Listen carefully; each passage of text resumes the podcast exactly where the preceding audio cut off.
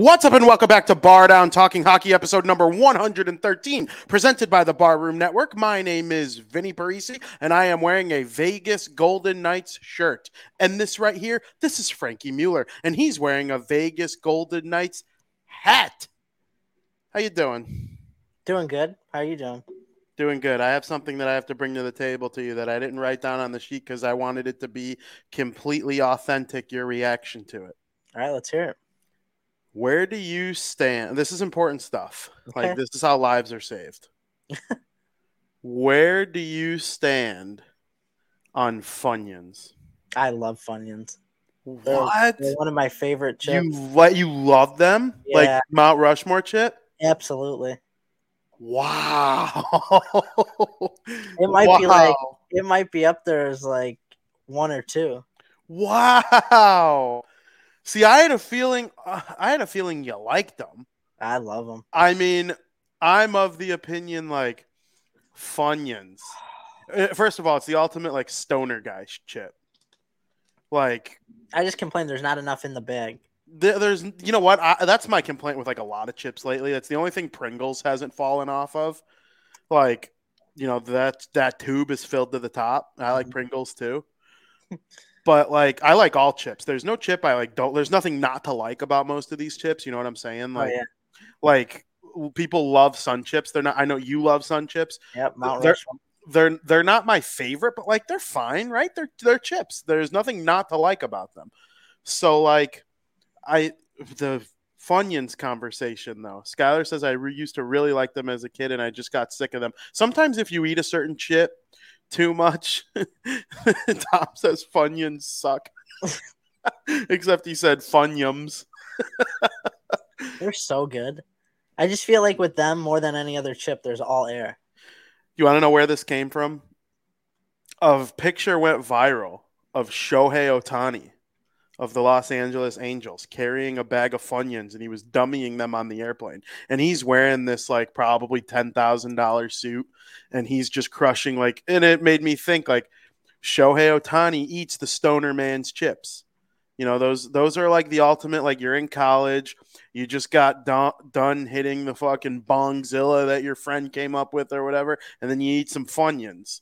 And Shohei Ohtani has that in common with those guys. I respect it. I, so do I. I like when I see like pro athletes who are like, you know, as great as Ohtani is, and he's about to sign a half a billion dollar contract after this season.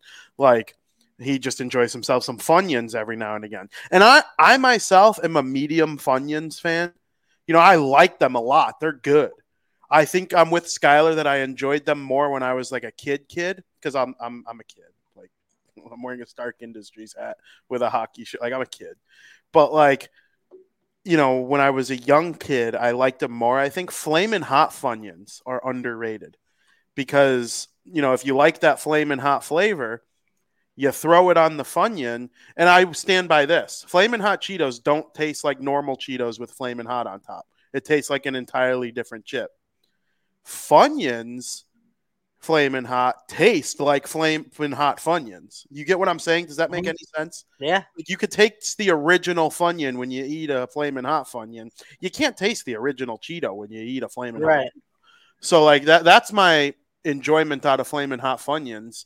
Um but man, I'll tell you, Funyuns. And so this Shohei Ohtani picture, they started discussing it on one of the morning shows I like to listen to every now and again. I listen to it more during the football season. I don't know what made me throw it on yesterday during like the end of the basketball playoffs because that's what they mostly talk about at this time of year and baseball.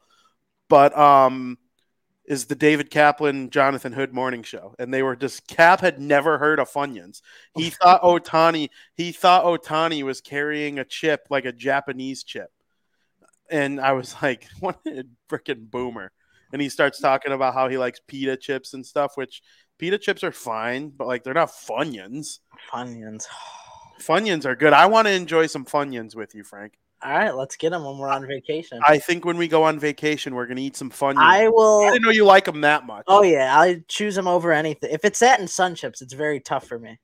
I don't, I don't know which one. It's like Which flavor of Sun Chips though? garden salsa. The red bag. Yeah. Okay, those are good. I think. What are my favorite Sun Chips? If Probably it's the green between those two, it's very tough. Do you like? I the- love Yeah, I love any um, sun chip. There's none that I really hate. The ones that are not real sun chips, there's like a couple like made from black beans. Oh, sun chips, they're not that good. I mean, they're not like part of the actual sun chip family. I mean, it is part of the family, but not part of like the way normal sun chips are made, yeah. the wheat or whatever. Those are kind of disgusting. But my ranking would go garden salsa, harvest cheddar, the sour cream and onion, and then original. But I love original. It's nothing against it. Something's got to be last. It would be last on mine too. We might have the exact same ranking except flip one and two. I would probably put garden salsa second and harvest cheddar one because I forgot about harvest cheddar, the orange bag, which Oh, yeah. I said green would be my number one, and now I'm thinking about it being my number three. Green's good. Yeah, they're they're all good. I like plain. I would rank plain of any chip last though. I agree. I can't think of a chip where the plain are my favorite. Even Doritos, like nacho cheese, even though those aren't the original Doritos. But not, fun fact, not a lot of people know that. Um, but they're the a standard Cheeto or Dorito now. hmm Uh, but I, I they'd be like low low tier Doritos for me. I'd rather spicy nacho. I would rather Cool Ranch. I would rather the purple bag. Um, there are lots of you know plain. There's there's new barbecue Doritos that I've never tried yet either. Ooh, I would like to try those. My favorite. The, I just tried the ketchup Doritos, which you know ketchup chips are like very popular in Canada, and I'm not the biggest ketchup guy of all time when it comes to the condiment. On like you know, I don't put it on a hot dog. It's fine on a burger, of course. Um, but I love ketchup chips. They're outstanding, and I can't wait till like Americans start eating them more and realizing how good they are. Um, but I tried the ketchup Doritos; they were really good. Someone on Twitter put the hot hot mustard Doritos, a picture of that bag on Twitter, and said they were delicious. Those are my number one Dorito, Blazing Buffalo Ranch. We used I to like eat them. We used to eat that at the NIU tailgate. That's I like a, really a powder blue bag, right? Yeah, yeah. Yeah, hundred like percent. a lot. Number one Dorito. I'm still waiting. So if anybody finds this in their bag of chips for Funyuns, I've yet to see the day where there are two completely interlocked Funyuns that aren't broken. Like it's always like Oh. it's always like they're interlocked, but there's a piece missing to where I could unloop it. But I've yet to see where there's two interlocked Funyuns, like chain linked, where you can't separate them without breaking the chip. I've yet to see that. Why is that possible to happen in your brain though? I don't know. Why is it not possible? Because I would just think they were all developed separately. Like there would be no chance for that to happen. I would assume that the whatever the wheat dough or whatever you would call it gets put in like a ring, and so it would be impossible for that to happen. You don't think there's been any like weird malfunction where you get that rare chip? Where I just can't see a world where that's possible. Foster says, never seen that. I've been looking for 40 years. I'm waiting for it. It might happen one day.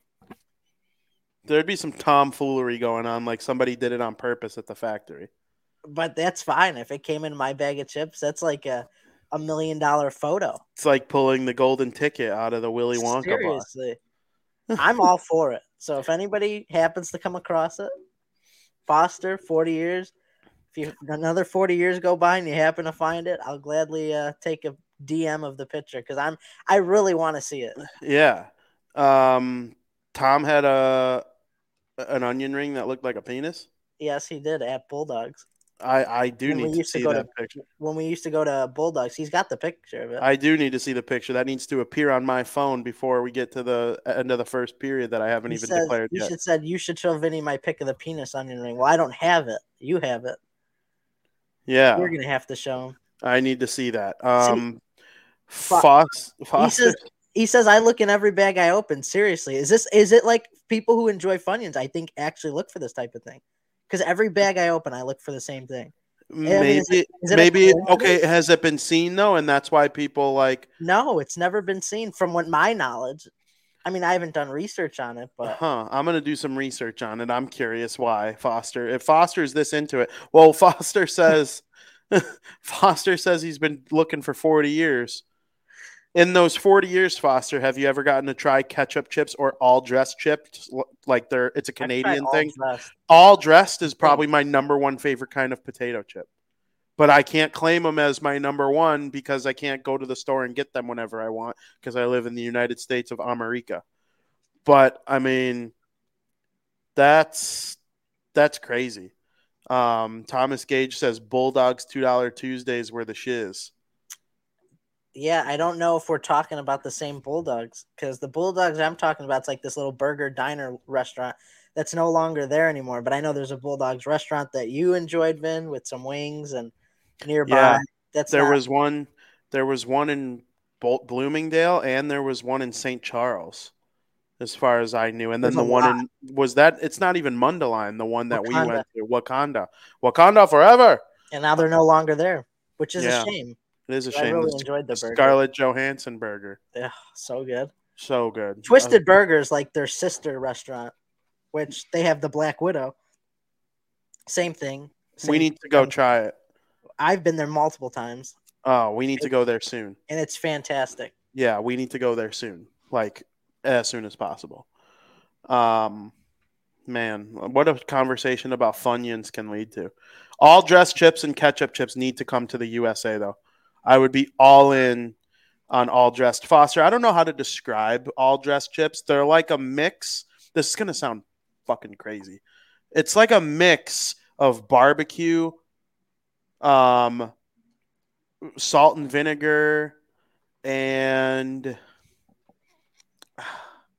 ranch. I don't know. It's hard to describe. I have no idea how to describe it. They're just freaking so sweet. All dressed chips. Unbelievably tasty. Need them in the US of A. Maybe one day. Maybe one day we You need that. Yeah, you could order them. Um, we also need Tim Hortons in Illinois. I know New York got one. Michigan New has York. a couple. I'm pretty sure New York got one. I thought you said New York. No, New York.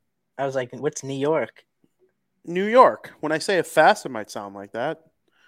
Um, like Chicago, Boston, those places need a Tim Hortons. There's enough hockey love here to have a Timmy's. And I've never had it in Canada because I've never been to Canada, but I've had it in Michigan multiple times. Um, yeah, Bulldogs was an alehouse in Roselle. Had Yeah. great burgers. That's the one. That's the one I met when I said Bloomingdale. Yeah, that's not the one I was talking about. Yeah, I- I guess it probably is Roselle, actually, now that I think about it. It was by the Roselle train station. I don't know why I said it was Bloomingdale. I've had to be there once, but it doesn't. You did. You Does it? did. Yeah, we went there for Sandwich Saturday one time. Did we really? Yeah, um, they had like a, I remember they had like a breakfast burger that we all got. Mm. Yeah, or at least I got it. They had a breakfast burger, and it was like a cheeseburger, but the buns were waffles, and it had syrup and bacon and cheese. It was fantastic. Interesting. Yeah, They're still there. I used to. Yeah, I think so. I used to skate at the Roselle Skate Park. That's right down the road from there. Hmm. And there's a McDonald's. Uh, there was a Piggly Wiggly. I don't know if it's there anymore. It might be. Um, but yeah, good stuff. Good stuff on the Bulldogs. If you name your place Bulldogs, it just better not suck. That's all I got to say. Like that's a high level name. Yeah, I think it is impossible. Like if you're gonna have a stinky restaurant named after like a dog, it's gonna be like you know a Yorkie or a poodle or a freaking one of those annoying little dogs. Um, yeah, Thomas Gage. My grandparents to this day live in Roselle. I had plenty of time. I went, dude. I was baptized. And I'm not the mo- most, you know, religious person of all time, but I was baptized, reconciliation, and confirmed at St. Walter Church in Roselle. And my mom and went to Lake Park and all her sisters. Yeah, I know plenty of uh, Roselle knowledge. Kind of a shitty town though. All around. I wouldn't say so. Not necessarily. No, it's not. I just I like Bartlett better. Maybe it's the rivalry. Could be. little little Bartlett Roselle rivalry. Yeah, a little bias because I there was a point where I lived in Bartlett, worked in South, uh, worked in Streamwood, and went to school in um Elgin. Elgin? Yeah, it was you know we're we're familiar with the northwest suburbs here on Bar Down Talking Hockey. hmm For sure. Frank, speaking of Hawk, It's time. Is it? It's time to dive into it. You're probably happy as shit on one side, mad as fuck on the other. It's all right. We're gonna dive into it. All this is the show where we, you know, let our tears ride. I did last round. Um, but we got a lot of good goodness that's coming out of this too, and we will talk about it in period number one. Welcome to period one, Frank, where we're going to talk about the Eastern and Western Conference finals. The first four games of the round, the first two in each series, all went to overtime. Mm-hmm. But they were all won by the same two teams, and that allowed each team to take a stranglehold on the series. I got to tell you, it it's starting to look like it's working in two different favors, but the games have been closer than the series scores would suggest, I would say. There's only been one non close games out of the six that have been played, but we'll start off with those red hot Florida Panthers who are a up 3 nothing series over the Carolina Hurricanes. Sergei Bobrovsky. Man, oh man. The story of the playoffs, probably.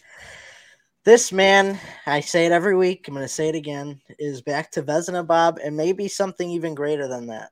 Like it feels like destiny, similar to like when Vegas made it all the way to the Stanley Cup in their first year and then lost. I mean, maybe that's the same thing that happens. They beat the Hurricanes and then they they lose in the Stanley Cup final, but it just it almost just seems like they're destined right now. Bobrovsky's a brick wall. He's standing on his head. He stopped 132 of 135 uh, shots on goal from the, that the Hurricanes have given. They've only scored three times in the series, and it just it, it's almost like they're cursed when they get to this point in the playoffs. They haven't won a conference final game since 2006 when they won the cup, which I was stunned because I don't remember them. I thought I didn't think they got swept last year. Well, they didn't make it last year, but the year before, did they get swept? They got swept by the they didn't make it. I thought they played the Rangers in the conference final. No, the the Lightning did. Oh, that's right. That's but the year before, they were certainly in it, and they got swept. Yeah, they haven't won a game. I what? Mean, I feel like this is their third appearance in the conference final in the Aho Teravainen you Svechnikov era. Fact check that. I don't know. No, uh, that sounds. You might be on to something there. Holy shit! They haven't won a conference final game since back in 2006, and the year they did, they won the cup. And you know, if that is maybe they need one under their belts, and if they get one under their belts, they'll be fired up. I don't know. It, it just seems like they're ready to explode for four goals since they haven't been able to score in this series. But credit to the Florida Panthers and Bobrovsky. They've been playing some great hockey. I've never seen a goalie do what Bob's doing. Jonathan Quick came in and won the Conn Smythe Trophy in 2012. Vasilevskiy has won the Conn Smythe Trophy, but like they had fucking good seasons that year, mm-hmm. and like they've you know been good goalies in their career leading up to when they were, you know, Conn Smythe Trophy winners. But Bobrovsky was one of the best goalies in the NHL for most of our youth.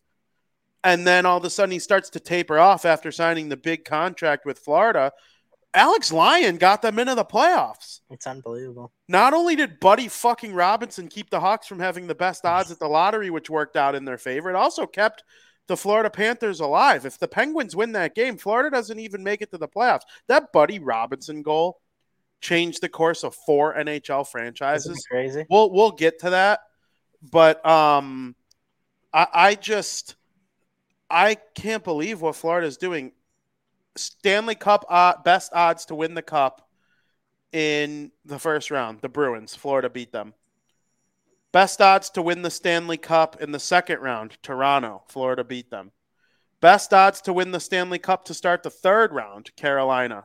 Florida has a 3 0 series lead over them. It just it feels like a team of destiny. I don't know how things are going to be for them once they get to the Stanley Cup final. I do think they're going to be in contention for a long time now because even though they had like a medium year after being the President's Trophy winners the year before, they were still the President's Trophy winners the year before, and now they're going to be a Stanley Cup finalist this year. I have no reason to think that they won't have sustained success for a long time. Matty Tkachuk's not going anywhere. Aaron Ekblad's not going anywhere. Um, Brandon Montour, an absolute G. He's probably been their number one in the playoffs, not going anywhere. Shit, Bobrovsky's not going anywhere, and who knows what happens with Spencer Knight if they can continue his development starting next year. You know, the they're they're a really good team. They have Reinhart, and you know this Lundell kid is outstanding, and you know, I I just think they're going to be pretty good for a long time. And man, I'm excited about the Florida Panthers, dude. I don't know what's going to happen in the Stanley Cup final. I can't wait for it to start. I believe it's going to start on the 31st, which is one week from today, which is fucking beautiful. That the game one of the Stanley Cup final will be a bar down day. That is just outstanding news. Um, I'm I'm pumped. I think Florida, and listen, I like Carolina. It would have been cool to see the team that beat the Devils go on and do this thing and you know, represent the Metropolitan Division well. But it's nothing really even against Carolina. I don't think they've played all that shitty. They can't score. But part of the reason they can't score is Florida's forcing a lot of one and done shots, and Bobrovsky hasn't given up, you know, too much. The Carolina Hurricanes forwards don't have a five on five goal. Yeah, that's insane. I think that's fucking unbelievable. Actually, who scored? Did anybody score? No, nobody scored for Carolina in their most recent game. They lost one nothing. So yeah, that's point still stands. No five on five goals from a forward. Just crazy. And you know, they, they squeaked into the playoffs. They they were this last team to make it, 16 out of 16. And here they are, one win away from the Stanley Cup final. You want to know what else is crazy? Awesome. That the Carolina Hurricanes had a 90% penalty kill going into this series. They have an 80% penalty kill in this series, but the two, they're like eight for 10, I think. But the two goals that they let up were game winning power play goals for Florida, which is just unbelievable. Yeah, that is unbelievable.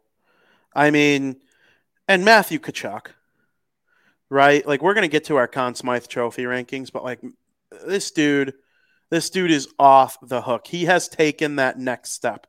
And when he was drafted, I think it was like eighth overall or whatever. I was like, damn, Matty Tkachuk, he's going to be sick because we knew about him. He was on that great World Juniors team that won the gold, like back when you know. I'm pretty sure he was a World Junior gold medalist. I know he played. I remember seeing him.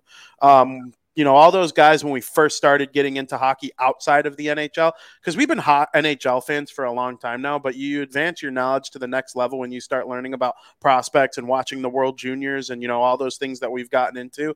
Matthew Tkachuk was kind of in that like first wave of me being a part of that.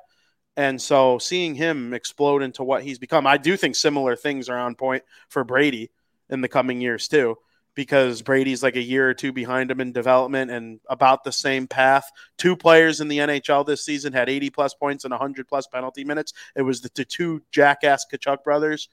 And so, you know, they're going to be two top 10 players, two top 20 players in this league for a long time. One of them's a win away from the Stanley Cup final. And do you remember they were like really, really cold for a minute there in like early March? Mm-hmm. And we were like, this team's done. And the Tkachuk's dad, Keith Tkachuk, they call him Walt.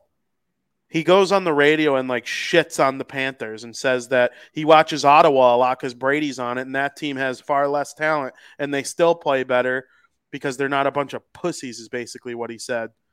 Well, now here we are all these months later. He says that they go on a run with Lyon and net. They're dominating through the playoffs, and here they are in the Stanley Cup final. Like, wow. Sometimes just, you just need a fire under your ass. It, it, it's so true. And I'm just like, holy crap. The, the turnaround started by Keith Tkachuk and all that. It's just, wow. I, I'm, I'm impressed with the Florida Panthers, dude. Walt deserves a ring if they win. Walt probably will get a ring if they win. You think so? I don't think so. No, maybe not. I don't know. I just think, uh, you know, F- Florida feels like a team of destiny, but so does the next team we're going to talk about. And I want your opinion on this. Thomas says, as everyone said, Flames swindled the Panthers in the trade. Literally didn't see one person say Florida won it. Didn't we agree that Florida won it, though? I think so. We agreed that Florida won it. Because Calgary was missing some pieces. They let go. Or no, Who'd they let? Who'd they get rid of? Not no, a- they only gave up Tkachuk. Really? Oh, they lost Gaudreau in free agency. That's but, what I'm thinking of. But they got Montour and Huberdeau, and if Huberdeau was Florida Panthers Huberdeau this year, no one would be ripping on the trade. What mm-hmm. I think we were proud of Calgary for doing is not just saying fuck it and rebuilding because they had to trade Matty Tkachuk. hmm They knew he wasn't re-signing and they had to trade him. So instead of saying like fuck it, we're gonna rebuild, we are gonna get Huberdeau and um Weegar for Tkachuk. And that's on paper a really good trade. I think Huberdeau will be back to being his normal self next year. I really do. Because that happens a lot when guys get traded. Um, you know, sometimes it takes them a minute to get their shit together. But I don't know. I, I, I do think the Florida Panthers won the trade because they got the best player in the trade. But I think for the circumstances, Calgary did all right, don't you? Yeah, I mean they did. I'm there. There's a lot that needs to change there as well. Um, they got Kadri, which was big. Something else we kind of speculated what might happen. Uh, I I don't think that Huberdeau on Calgary is going to be like a downfall for them. I could see them rebounding. I could see him having a great year and pulling that team just like Tkachuk's doing with the Panthers. So I yeah, I mean I think they're fine either way. Yeah, they fired Daryl Sutter, who I think was kind of the problem. They didn't play. I like Daryl Sutter. Too. I like Daryl Sutter, but he needs a Kopitar and a Carter and not Huberdeau and you know Tom can't stand him. who Sutter. Sutter, yeah. Oh, I mean he's kind of a d hole, but like I don't know. I think I think with the roster Calgary has, they'll benefit from like an offensive minded coach and like let the guys play. Uh, You know, Daryl Sutter's kind of like John Tortorella. You got to play like a hard nosed game. Mhm. Um, you know, go in there and you know forecheck and where you know Huberdeau will probably be allowed to play his sweet game where he makes his silky passes and have 60 assists, you know, or 70 Mhm. assists like he did with the Panthers. I do think that'll change next year. And you know they'll be back to being in contention for the postseason. Um, I think both teams got what they needed out of the trade based on circumstances. The best player went to Florida. So you can art, and they're in, about to be in the Stanley Cup final. So I guess you could say they won the trade, but Calgary they do they took advantage of a shitty situation because it was either take Huberdeau and Weegar or rebuild and collect first round picks and tank for Bedard and you know they probably wish they tanked for Bedard this year and then tried to get back at it next year like Columbus, but because I think Columbus will be okay next year. Um, I don't know. Florida. It's it's unbelievable. And you know what? Sometimes just a couple good plays from your star forwards. We've seen, you know, Reinhart and um, frickin' Tkachuk and some of the other players that lead the way in Florida come up with big plays for Hagee. Oh my goodness, for Hagee. These guys are sick and they've been getting good goaltending with good D in front of them. Who is Radko Gudas all of a sudden? I mean, like just the way this guy has been an absolute barbaric warrior Mhm. in this stuff. That's why Florida's where they are. And, you know, that's why any given team can win any given year. If your team makes the dance, it's not impossible. That's They were down hockey so exciting. they were down three to one in the series to the Bruins, and Brad Marchand had a breakaway in game five with 10 seconds left. If he scores on that breakaway, the Bruins win.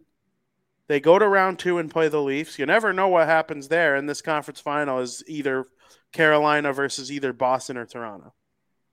Like, I don't know, man. It's weird. No clue. Sports are weird. They are. Um, over on the western side of things, the Vegas Golden Knights have a three to nothing series lead over the Dallas Stars. The first two games, like the other series, ended in overtime, but the difference between this series and the other series is game three was not close on the scoreboard. The Vegas Golden Knights won the game four to nothing. Um, Jonathan Marchessault, who in the last three days has become a top five Conn Smythe guy. I, I wouldn't have had him in the top five until three days ago. And now here we are. They have a one nothing lead in this game. Jamie Ben makes the stupidest, dumbest, dummy McDumb dumb, stupid, stupid, idiot face, dumb, take the C off his sweater, dumb ass play where he decides that Mark Stone's face is exactly what needs to be cross checked with his stick in that exact moment while he's down on the ground. And he takes a five minute major and a game misconduct, puts Vegas on the power play. They score on the five minute major, which you only ever, you can't count on more than one from a five minute major. I know people think you should score multiple. You get one on a five minute major, you did your job. Um, and they go up two nothing, and then a minute after the penalty expires, the fourth line comes on the ice because they're the freshest line because the other three lines were out there for the five minute major running a power play. The fresh fourth line comes out and they score a goal. William Carrier, 3 nothing Golden Knights. And then Dallas really starts to carry play. Dallas is dominating. They outshoot them to absolute hell. And then the second period, they take another penalty. And Vegas, it was one second after the penalty expired that Alex Pietrangelo gives them a 4 nothing lead, takes the sails out of any momentum Dallas had started building. Dallas ended up out shooting them two to one, but it didn't matter. Adin Hill was able to make the saves. It's a lot easier to play goalie when you're up four nothing. And man, just an absolute beatdown by Vegas in yeah. game three. You know, I'm stunned that the series is this lopsided right now. Uh, I thought it would have been a lot closer, but Jamie Benn completely derailed the Dallas Stars in game three. I mean, you can't be that stupid in what's a must win game, knowing that if you lose, you're going to be down 3 0. And the odds of you coming back down 3 0 are very, very slim. But it just seemed after that moment, Oettinger was kind of deflated. He wasn't playing his best hockey. Carrier's goal or Carrier's goal um, that he let up was, you know, just a weak backhand that he should have stopped. And what we've seen from Oettinger in the playoffs so far, he wasn't playing like himself. I mean, he's been pulled like what three times now, but I mean, you got to stop that. That we know Oettinger's better than that. Um, it's just it it seems like they were just deflated. They were defeated. They, you know, I blame Jamie Benn for that loss hundred percent. And you know, and Adin Hill's been playing great which is good for the Vegas Golden Knights because now they have extra time for Brossoit and Thompson to get healthy and maybe they appear in the Stanley Cup final, um, which they will. I don't think Adin Hill's going to write out the rest of the playoffs, but I mean, he's doing the work he's supposed to do. And I mean, it's just, it's been unbelievable right now. It's just, it's hard to take in because it, it also doesn't feel real. I feel like this series should be a lot closer than it is. I predicted it going seven. I predicted it going seven as well. I do think it's been a close series. It is. That's, that's the thing about it. Vegas is up three nothing, and they're probably going to take it. But games one and game one, Dallas tied late, and then Vegas won it in overtime. Jamie Benn of all people scored with the goalie pulled, and they forced overtime. And then Brett Howden scored in overtime to win it for Vegas. Then in game two, Dallas was about to win, and Jonathan Marchessault tied it with a couple minutes left. I don't know if the goalie was pulled yet, but it was with a couple minutes left. And then uh, Chandler Stephenson won it in overtime. Mm-hmm. So, like, Vegas got two overtime wins in which a goal was scored to tie the game by either team in the final minutes. And then uh, game four, Dallas was probably, they carried the play, certainly. They absolutely carried the play. And, you know, sometimes it's just about finding ways to win instead of playing you know, a certain way, and Vegas finds ways to win. The only thing you said that I disagree with, how do you take out Adin Hill? He hasn't lost. I I, I would ride him until they until they need to put in Tom Thompson or Brossoit. If they need to use one of those guys in the Stanley Cup final, you do. But dude, 32 save shutout against the freaking Dallas Stars yesterday that have Robertson and Hintz and Pavelski and not Benn, but you know, I don't know. I think I'd run Adin Hill. Normally, I agree with you, like with Schmid. Like I was like, you run Schmid. He's been great, but in this situation, I disagree. I don't know if Thompson or Brossoit is healthy. You, you pop them back in. You've been cooking. Um, it, it just seems right in this situation. It just doesn't seem to go with Adin Hill. He to me, he's too unpredictable. Yeah, that's fair. I'll tell you what, though. The Devils did it with Schmid, and then it went it backfired bad later down the line. He he, he didn't look the same. Yeah, well, Carolina was just more ready for that series in general. Like, if they were to put in Thompson or Brossoit and they shit the bed and Vegas lost, that would be like They would want frickin' They probably put Hill back then. the, yeah, but they'd want Brucey's head on a frickin' platter, Game, Game of Thrones Ned Stark style. Seriously, I mean, wow, that's an interesting thought. But I Vegas, they they don't have a hole. I think they're gonna win the cup. Do. fine with me. I I I'm just forward to it. they don't have any holes. Jack Eichel, everybody says they don't have a number one star. They don't have a number one star. What are you talking about?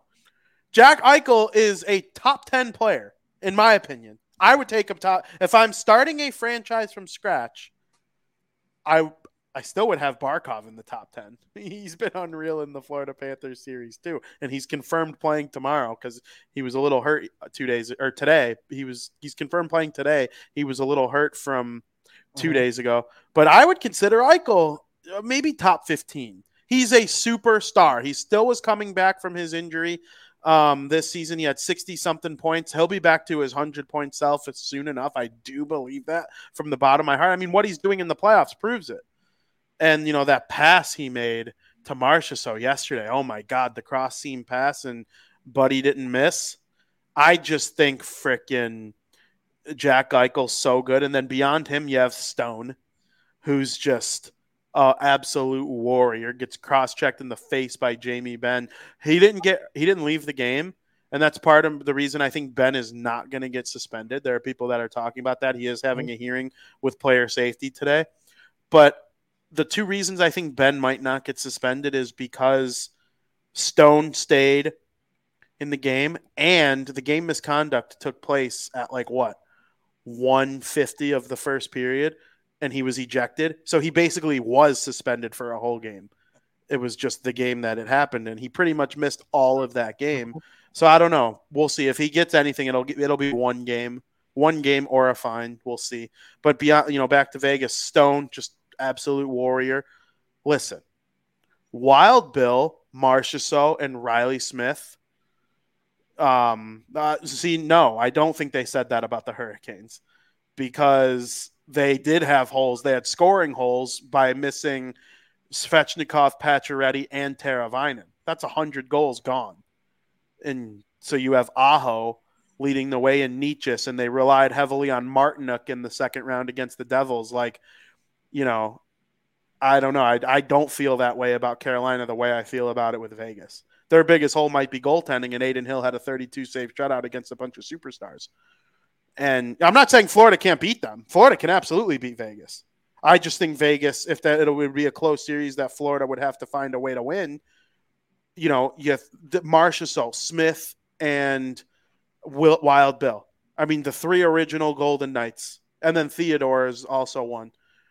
Those three, though, unbelievable depth for Vegas, and their fourth line is outstanding.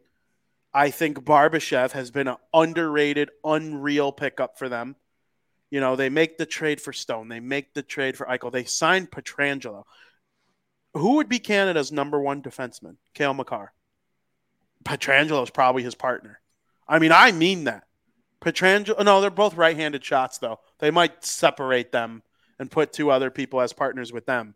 But like Pietrangelo has just been unbelievable, and Shea Theodore, wow, you know, the the depth on their blue line is unreal. And then the goaltending has been is good enough as it needs to be. I just I can't believe what Vegas has become. It came up on my Facebook memories yesterday that Vegas sealed the deal and they were going to play the Washington Capitals in the 2018 Stanley Cup Final. Well, here they are, one win away from their second final in five years. And what is is this their third or fourth conference final? Uh, is I think it's their third because they lost in the first round to the Sharks in year two. Year three, they made it to the conference final in the bubble. They lost to Dallas Uh, they lost to Dallas in the bubble in the conference finals. in 2020. Yeah, and then in 2021 they what did Vegas did they make it to the conference finals? What was the 20 Yeah, they did make it to the finals. They lost to Montreal. Yes. They lost to Montreal in the conference finals because remember it was the weird divisions, so an East Yeah. team could play a West team in the conference finals. Yes, they did make it that year. and then so that's three. Last year they didn't. So this uh, this is their is this their sixth season? Yeah. Okay, so they've made it to the con- last year they didn't. They lost to Colorado, right, in the second round. Last year they didn't make the playoffs. Or no, yeah, last year they didn't make the playoffs. That's right. And then this year, conference final. They've been in the conference finals four out of their 6 hmm seasons in the NHL. It's insane. So I just cannot believe. Yeah, I forgot they lost to Montreal. Remember when Montreal went Oh, on yeah. that miracle run? It was un- It's similar to like what Florida's doing. Yeah, yeah. And then Tampa humbled the shit out of Montreal the I have a feeling that's what's going to happen with Florida. just get humbled. Vegas went on. Vegas went on the miracle one run, lost to the Capitals. Montreal went on, on the miracle run, lost to Tampa. Florida's going on the miracle run, probably going to lose to Vegas. Only the Kings against the fucking Devils, of course. Yeah, the one team that finishes it off. it happens against that veteran Devils team in 2012. That was Yeah. so fun. Eh, another is what it five uh, minute major that kind of screwed the everything Yeah. up for the Devils. yep. Scoring Yep. three goals on the five minute major. Yeah, there are people that to this day debate whether or not that was a good call. You you could look it up and it's it's not egregious like the Jamie Benn one. That I do think. The Jamie Benn one is just like, what are you doing? you know, uh debatable boarding penalty. Freaking what's his name? Steven Giant not Steven Gianta. Steve Bernier. He wasn't trying to hurt anybody. It was just a dumb hockey play that led to the boarding call. Mhm. But, you know, Vegas, man. I kind of hope. I, I I think Vegas deserves it the most now. I mean, they've been. This is their fourth time in the conference finals, about to be their second time in the Stanley Cup final. Um, you know, they lost that Stanley Cup to Washington, but like William Karlsson and Jonathan Marchessault and Reilly Smith and Shea Theodore, those four have been Golden Knights ride or dies. And then you make the trade for Eichel. Most teams don't have the balls to make a trade for Eichel. Um, most teams don't have the balls to make a trade for Mark Stone, right? Like sign Pietrangelo for all that money because he'll only probably be good for the first half of his contract. Like, eh, I just respect the crap out of them, and man, what a series this has been. If they win, I'm going to get a shirt, a hat, a bunch of gear. I'm looking forward to it. Hell yeah. He's saying I'm looking forward to it as if it's already going to happen, though. That hasn't worked out well for Bean or anyone in this playoff so far, though. It's okay. You think they'd be favored against Florida? Um, yeah, they will. I hope not. They're going to be favored against Florida. Because then Florida would have been the dog in all four series and possibly won them. Yeah, but they will be. They'll be the dog. Yeah, well, it's going to be fun. We'll know that for sure by our next show. It'll actually be a preview of the Stanley Cup final in our next show. We'll probably have a period dedicated to each team. Um, the third period will probably be less BS. It's going to be like a Stanley Cup final extravaganza Now, show. if one of the series goes seven games, we won't know who's in the Stanley Cup final next Wednesday. Yeah, that's true. It's just very, very, very unlikely. I actually, I don't know. The Celtics kept it from being a first time where the four conference finals between the two sports were sweeps. Um, and it's the first time in history that all four series in the NBA and NHL conference finals went 3 0. Stealed my period three thing. Oh, It's all right. sorry. You you could get more into it then. I didn't have really much to get more into it, but yeah, we'll, we'll see. That's funny. Um, but yeah, Frank, really quick, who's been the best player in each series? Well, Florida and uh, Carolina, it's been probably Bobrovsky or Tkachuk. I mean, either one, in my opinion, you could argue for. I mean, Matthew Tkachuk's got the OTGWG in game two and game three, which is huge. Bobrovsky's just doesn't let up any goals, only has let up three goals on 135 shots. So, yeah, I mean, either way you want to argue, I- I'll side with either one. I mean, it, it- flip a coin, really. Most people will say Bob, but Tkachuk having those two game winning goals in overtime, I mean, that means something too, because, I mean, if he doesn't do that, we don't know where this series is. For the Golden Knights, it's going to be Jack Eichel or Jonathan Marchessault. clearly, hands down, I agree with you. The way Marsh has been playing lately is just is just been unbelievable. And Jack Eichel, Jack Eichel just if he's not scoring, there's other things he's doing out doing out there on the ice, and yeah, it's one of those two for sure. I'm sure you agree. I do agree. Um, I I would I think it's got to be Bobrovsky right now, right? Like, you know, from that series. Um, I don't think Fred Andersen has played bad at all. No, he really has at all. He's been great. Um, and in this other series in the West, yeah, I, I think something has to be said for Stone too. Stone needs to be mentioned as well. I think Vegas kind of has like a big three rolling right now with their forwards. And, you know, even Barbashev has five goals in the playoffs. Like he's been unreal too. But, you know, Eichel's been the driving force. So I would probably say him right now too.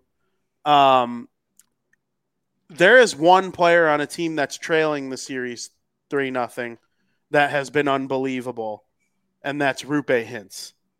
He's Roope, my Smith Smythe favorite before the series. Yeah, before the series, yeah. Now he's not even in the top five for me because they're down three nothing. Like, you know, he would have to help climb his team out of it and then re get back into that conversation. For me, um, when we list off our five here, I have five players split between Florida and Vegas. But um, you know, which is kind of sad, but that's just the way it is. They're down three nothing. Um, you know, we will see. Um, but yeah, I would probably just at the end of the day go Bobrovsky and Eichel. Um, so go ahead. Do you have like a list of your yeah, top Conn Smythe trophy? I got three. Number one, and it's obviously all pending on if they win the cup, is Sergei Bobrovsky. I mean, it's hard for goalies to win the Conn Smythe, but it almost feels like a lock that if they were to win it all, he would be the guy that wins it just because he's basically taken the Florida Panthers, who, if you rank all 16 teams, you know, in order from most points to least, they were the 16th seed coming into it. And they wouldn't be in this position if they didn't have Sergei Bobrovsky. And if they're going to win the cup, a big reason behind that is going to be them shutting down Vegas or shutting down Dallas, whoever it may be, and it, it, he's going to be a big reason as to why they win the cup. I mean, Vasilevskiy won the cup in 2021, and before that, um, uh, who was it? I think it was Jonathan Quick in 2012. So, I mean, goalies don't win it too often, but if there was a goalie to win it, it would be this year with Sergei Bobrovsky. Another guy, Matthew Tkachuk. Uh, Matthew Tkachuk, the goals he's scored have been big goals this postseason. Um, Oh, I know they don't take into consideration regular season, but if they were with without Matthew Tkachuk, they wouldn't be here in the regular season. And even in the playoffs, if Tkachuk was injured for a series, who knows how these series would have gone? I mean, they they love having this guy on their team. I mean, it's just you know they're one win away from the Stanley Cup final. They wouldn't be if he wasn't on this team or if he was injured. So Matthew Tkachuk's one of them, and then obviously Jack Eichel's gonna be the other one, and who, in my opinion, is the favorite.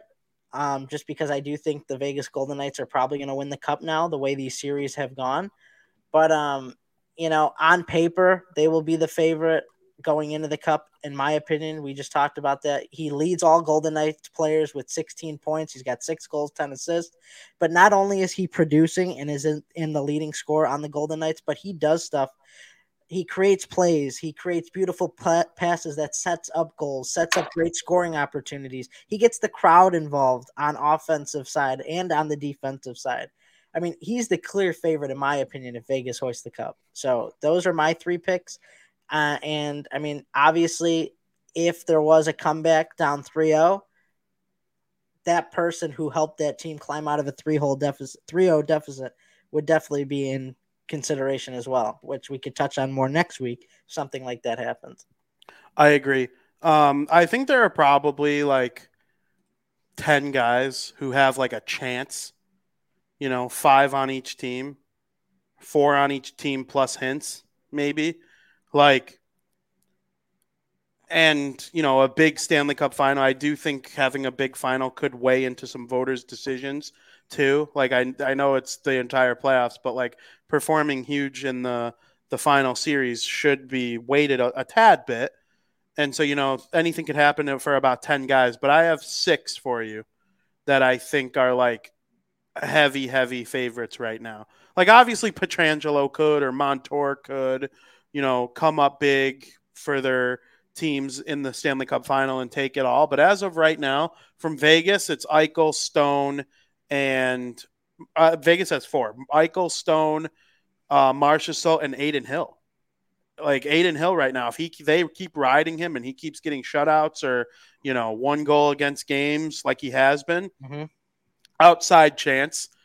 Outside, Um, I agree. Yeah, I think every goalie entering the playoffs has an outside chance because like there are a lot of times you could point to a team and be like the goalie has been a reason why and like you said they don't win it very often but like they always have a chance. Like corey crawford probably came in second for the Conn smythe voting at least two of the three cups. Oh, well he was I'm only in for two of the three cups but he he was top five in Conn smythe voting every time i bet. Same thing for marc andre fleury and matt murray and you know Vasilevskiy when he didn't win it um you know stuff like that. Um then for the for the what are they called? The florida panthers? Eh, there's only three options for me from them. I know montour i said could have a big series and get in the conversation but right now it's bobrovsky Tkachuk and barkov. Those three have been the three best players. Uh, barkov does it in all three zones. Tkachuk lights up the scoreboard wh- whether he's scoring goals or not and Bobrovsky is probably the clear cut favorite of any player in the playoffs. So those are my Conn Smythe, um, you know, favorites at this point. And it probably sounds like we're naming half the team, but like when when you're uh when you're only through three series so far and you got the big Stanley Cup final ahead, there are always guys who are just kind of in the mix and you don't know who's going to win. And Right. you know, once like let's say Vegas wins the Stanley Cup final, we'll probably have it narrowed down to you know, or if let's say Vegas has a three to one series lead in the Stanley Cup final, we'll probably have it narrowed down to like three or four Golden Knights that have a chance going into the final game. And like, if you think it's that close between Eichel and Marchessault right now, and Eichel scores a game-winning goal in overtime to win the Stanley Cup for Vegas, he's the Conn Smythe Trophy winner, right? Like, you know, so things like that can happen. Um, but man, I love the conversation. It's fun. It is it's fun. so fun. I actually don't think it's close. I think if Vegas wins, it will be Eichel, I do too. unless something Personally. crazy happens. Marchessault has closed the gap though. hmm The the natural hat trick, goals in the last two games. I mean, hmm I, I do think Marchessault has closed the gap just a tad, but I Eichel just, Eichel picks up assists like nobody's business, and that's the difference between a guy like Eichel and Marchessault, hmm or like when people used to compare Patrick Kane and Patrick Sharp. Patrick Kane and Patrick Sharp probably were never too far off of each other. Outside of the year Kane won MVP, where he had 46 goals, I bet most years Patrick Kane and Patrick Sharp were within five goals of each other. But what makes Patrick Kane better is the fact that Patrick Kane makes everybody around him better. Patrick Sharp is a sharpshooter. He's not necessarily looked at as the driver of the line. You know, that's the difference between Eichel and Marchessault a lot of the time. But oh man, Eichel. I hope he wins the cup so bad. So bad. He got boned in the Frozen Four. and you know, I've been, you know, mad ever since. But um yeah, we'll see what happens. Frank, outstanding conference finals conversation. There is some non Hurricanes, Panthers, Golden Knights, Stars issues going on in the NHL right now, and we will address them in period number two. Welcome to period two, Frank. How are you? I'm doing good. This is fun. It is Uh, fun. I like discussing hockey. It is fun. I will always enjoy discussing hockey. And you know, for those of you who don't know, you can discuss hockey with Frank and I on twitter.com pretty much all day, every day, tweeting hockey, baseball. Frankie's tweeting his video game nuggets. I'm doing the White Sox for SouthsideShowdown.com. Um, I've had the Stars Golden Knight series too, and I've been enjoying writing about it.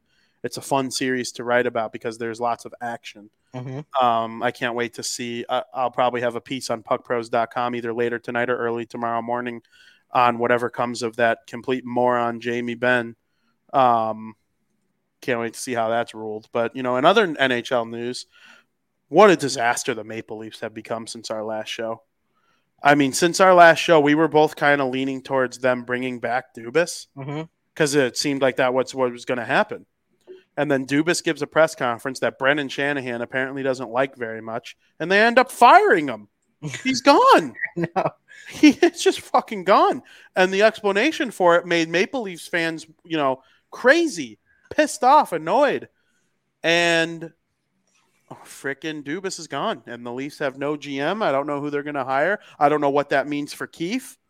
Do you keep No, you're right. Uh, like a new GM's probably not going to keep Sheldon Keefe, right? Like they want to bring in their own guy, so it feels like their team. And you know whether that's fair or not is to be debated. But like I would want to bring in my own guy. I wouldn't want someone else's sloppy seconds, you know, in that scenario. So Steve Dangle went fucking crazy over it Oh, and you sure. know like it's just you know if this type of thing happened to my favorite team i'd be in the same boat but like you know what's what's your takeaway from the craziness going around the toronto maple leafs you probably like it the hater you are Well, I don't really. It, to me, I don't really care. I, if Dubas is out, that's fine. But you know, I thought for sure they would lean on keeping him because he stated that if he's not with the Maple Leafs, he doesn't want to go to another team. So, which now we know is bullshit well, but he still might take a year off, which is very possible. I don't know, but you know, it's clear that ch- change needed to happen, VP, and whether it had to come in the form of Kyle Dubas being let go, change needs to happen. And I and I agree. I don't think Keefe will return. I think a new coach is coming now that there's a new gem come a new GM coming. I think they're gonna nothing's off the table. So well, he said, but now I, I'm sure he didn't mean that by him being let go because he says nothing's off the table this offseason for the Toronto Maple Leafs. Um, I mean, a lot of there's a lot of question marks going into next season because what else does this mean for some of the players on the team? What else does this mean for some of the players coming in during the offseason? I mean, there's a lot that needs to be discussed, and it just seems like we're heading into a new era with the Toronto Maple Leafs, which it, it, it needs to happen. I know there's tons of Kyle Dubas fans out there, but sometimes things need to happen in the organization that you don't necessarily agree with that makes it for the better. And I'm learning for that firsthand as a Blackhawks fan. yeah 100% now like kyle dubas did his job in my opinion. I do think so. Were there some boneheaded decisions? Yeah i guess. But like for the most part he built this great core and surrounded it with depth. And, you know, he tried to fix the goaltending. They didn't like Freddie Andersen. They get Campbell. They don't like Campbell. They get frickin' Mrazek. They don't like Mrazek. They dump him to the Hawks and give up a first round pick to do it. They get frickin' Matt Murray and Samsonov. And, like, you know, Dubas he put together a good defense. I'm sorry, I liked Liljegren with uh, Rielly, and they added Schenn and you know Muzzin and other guys that they were using throughout the postseason. Um, their forward group is obviously as good as it gets in the NHL, right? Auston Matthews won a Hart Trophy. He won a Rocket Richard. Um, he was the best player in the NHL last season, besides McDavid, I would say. Um, you know, William Nylander turned into a superstar. Mitchell Marner turned into a superstar. Tavares was their captain and put up great numbers since coming over from the Islanders. It just didn't work in the playoffs. And I don't know what I would have done differently. And that and they traded for O'Reilly, right? Like that move was so sick. And they traded for Acciari.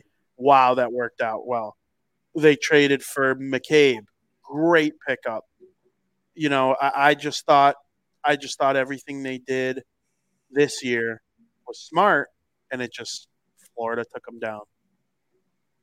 Yeah, you know, it. Like I said, and we'll say it many more times this year before next season.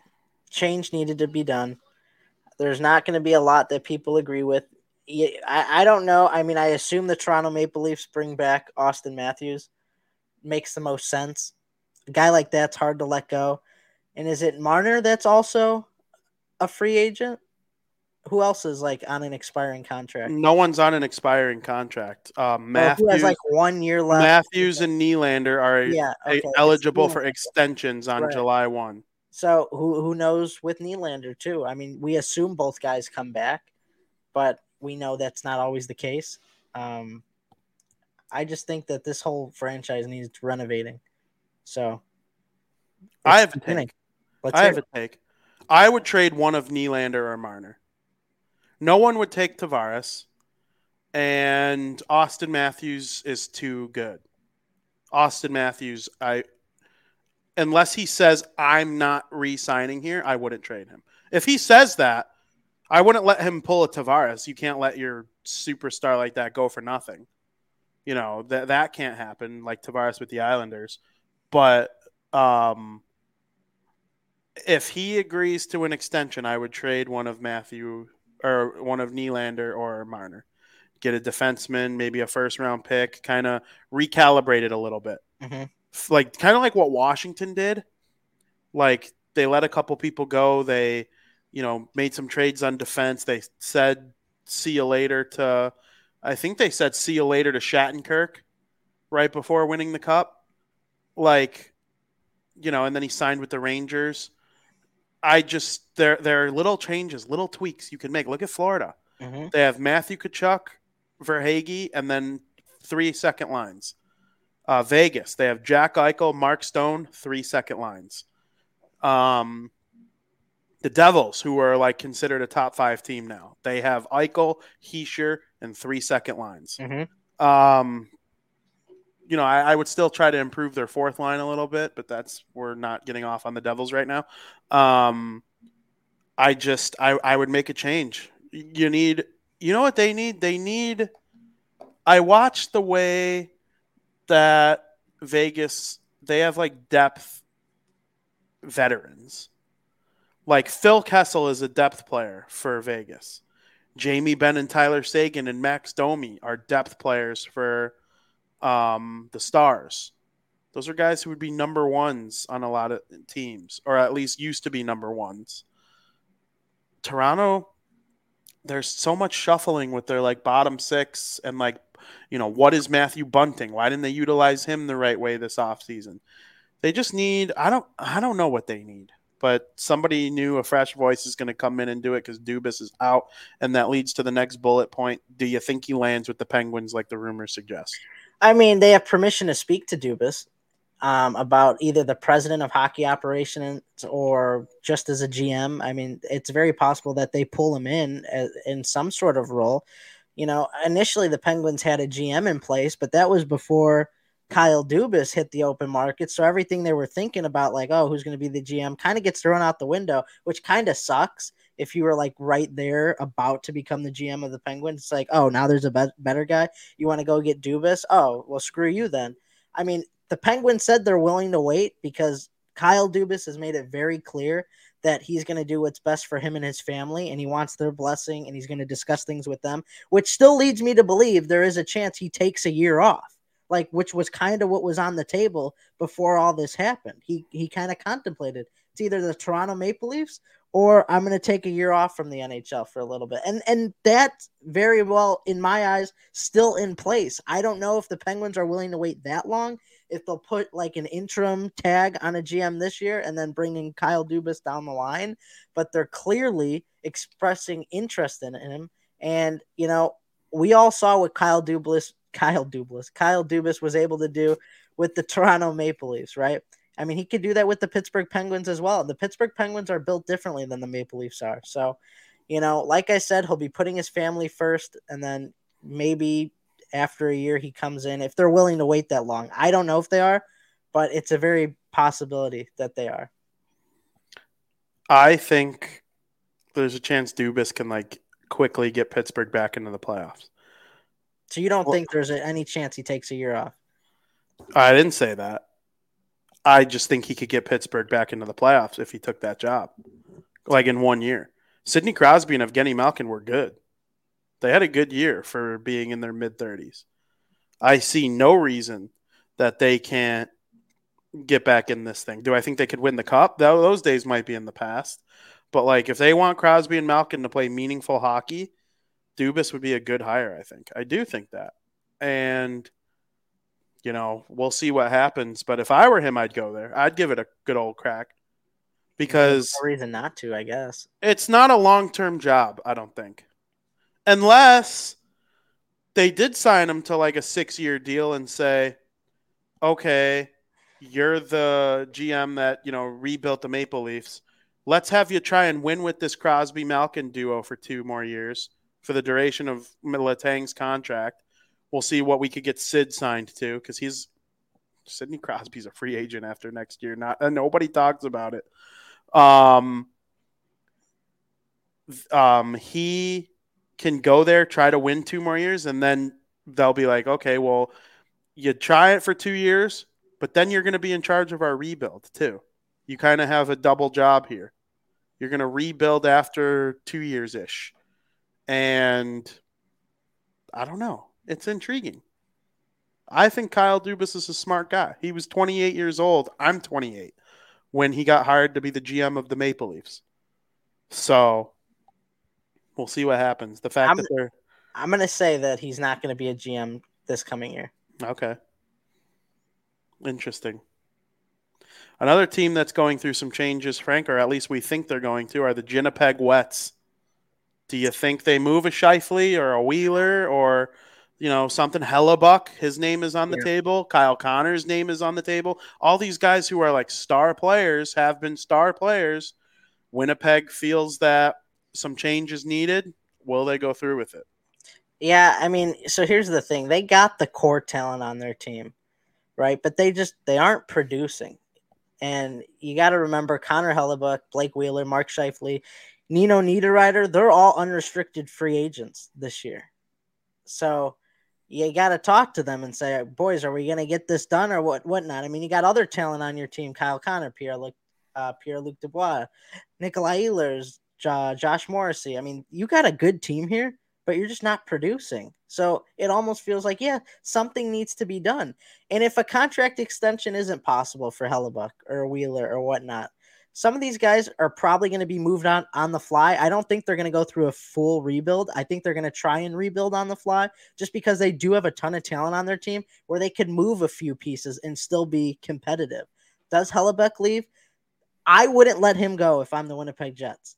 I think you try to extend Hellebuyck and you go out and get a good backup a, a, backup that could play roughly 25 games that could really just take the edge off of Hellebuyck. So you're not just putting in this this huge workload on him. And he's, you know, he's your fresh number one, and you got a good backup. I think that's the goal here. But you know, the reason why I'm leaning towards they're going to kind of build on the fly is because Kyle Connor made an interesting uh, statement. He says, I don't think anybody in their mid 20s in this organization is at a point in their career where they'd want to be part of a rebuild. I don't think anybody in that locker room wants to be part of a rebuild or anybody in general. Everybody wants to play for a Stanley Cup contending team. So, yeah, that's how I feel about it. And, you know, management's going to hear that those comments and going to say, all right, well, let's see what we could do. Can we rebuild on the fly? Let's let's extend a couple guys and maybe use Mark Scheifele as trade bait He'd be great trade bait. Trade him away, extend a couple of these other guys, and see what you could get from him, and try to rebuild on the fly. Like I said, Rittich isn't expected to be back this year, so go out and get that goaltender. Get a little bit of support, so you're not putting so much pressure on these guys. And we'll see. I mean, we'll see how many guys they could sign in the process of free agency. If any guys come in, if they extend guys, but there will be changes. I just don't think we're going to see a full on rebuild. I think we're going to see them try to rebuild on the fly. Devils successfully trade for Hellebuyck, Conference finals at minimum. It's very possible. I think that he would be a great contender for the Devils because the Devils need a that veteran goalie. Hellebuyck's that guy. I think if they could pry their hands off the uh, the Winnipeg Jets, I don't even know what I'm trying to say. But if he pry Hellebuyck pry, away from the pry Hellebuyck away from the Winnipeg Jets, then yeah, that's a win for the Devils. If I'm the Jets, so I'm not letting that happen. I'm not letting them lose Hellebuyck because I, I I do think that like like Kyle Connor said, they don't want to rebuild. This team doesn't want to rebuild. Nobody wants to rebuild. It's no fun. It's no fun playing for a team that sucks. And I think the talent's there. Just use key, some of the guys I mentioned as trade bait and see what you can get and try to rebuild on the fly because the talent's surely there. And not to mention, Namestnikov, Niederreiter, who've come into the Winnipeg Jets, they've shown great chemistry on this team. There's no reason to get rid of those guys. Try to keep them too if possible. We'll see. You got that smug look on your face. I want Hellebuyck. I want Hellebuyck. If the Devils got Hellebuyck, I would go into next year saying Stanley Cup or bust. Wow. I don't think it's a lock. Like I'm not all in on winning the Stanley Cup next year. I'm all in on winning at least one cup in the next 10 in the Hughes Hischier era. Yeah. You know, cuz any you know, the Florida Panthers, you could run into a team like that and be out in 4 games. You know, you can't go into every year saying Stanley Cup or bust, but damn, if they got Hellebuyck, I I'd I'd be licking my chops for next season. I probably would rush the summer even harder if the Devils really? traded for Hellebuyck. I mean, oh my god. If you you got Timo Meier with Jack Hughes and Nico Hischier and Bratt and Mercer and Sharangovich and whoever else you bring back in terms of the forwards, and then you know you got Nemec and Hughes and Hamilton Siegenthaler on the back end, and then you're running a Hellebuyck Schmid slash Vanecek backup situation. I mean, they need a goal. Like this should be team. number one priority. I don't know, like why they ha- aren't like focusing on this. Well, their number one priority is extending Timo Meier and Bratt. They need a goaltender. They, they need want, a goaltender. If they want a cup in the next ten years, like you said, they need a goalie. Yeah. I mean, they're like one goaltender away. Uh, they're just yeah. I do think they're that team though. They're so good, like offensively, and like they create in such a way. Like they they create odd man rushes better than any team in the NHL. I do think they could win a cup with average to slightly above average goaltending. They just can't have bad goaltending. You know, I yeah. do think they could win with a Kuemper type situation. I do. I don't know. It's hard, but like Vegas is doing it. Um, Colorado did it. Like I, I believe Jack Hughes, Hischier, Meier, Luke Hughes, they can be M- MacKinnon, Rantanen, Makar. Like they they can. I I just do believe that. So would it help if they traded for Hellebuyck though? That's why I'm saying I would lick my chops because I believe they can win with average goaltending or slightly above average goaltending. I do believe that. Throw in an elite goalie. now we're talking.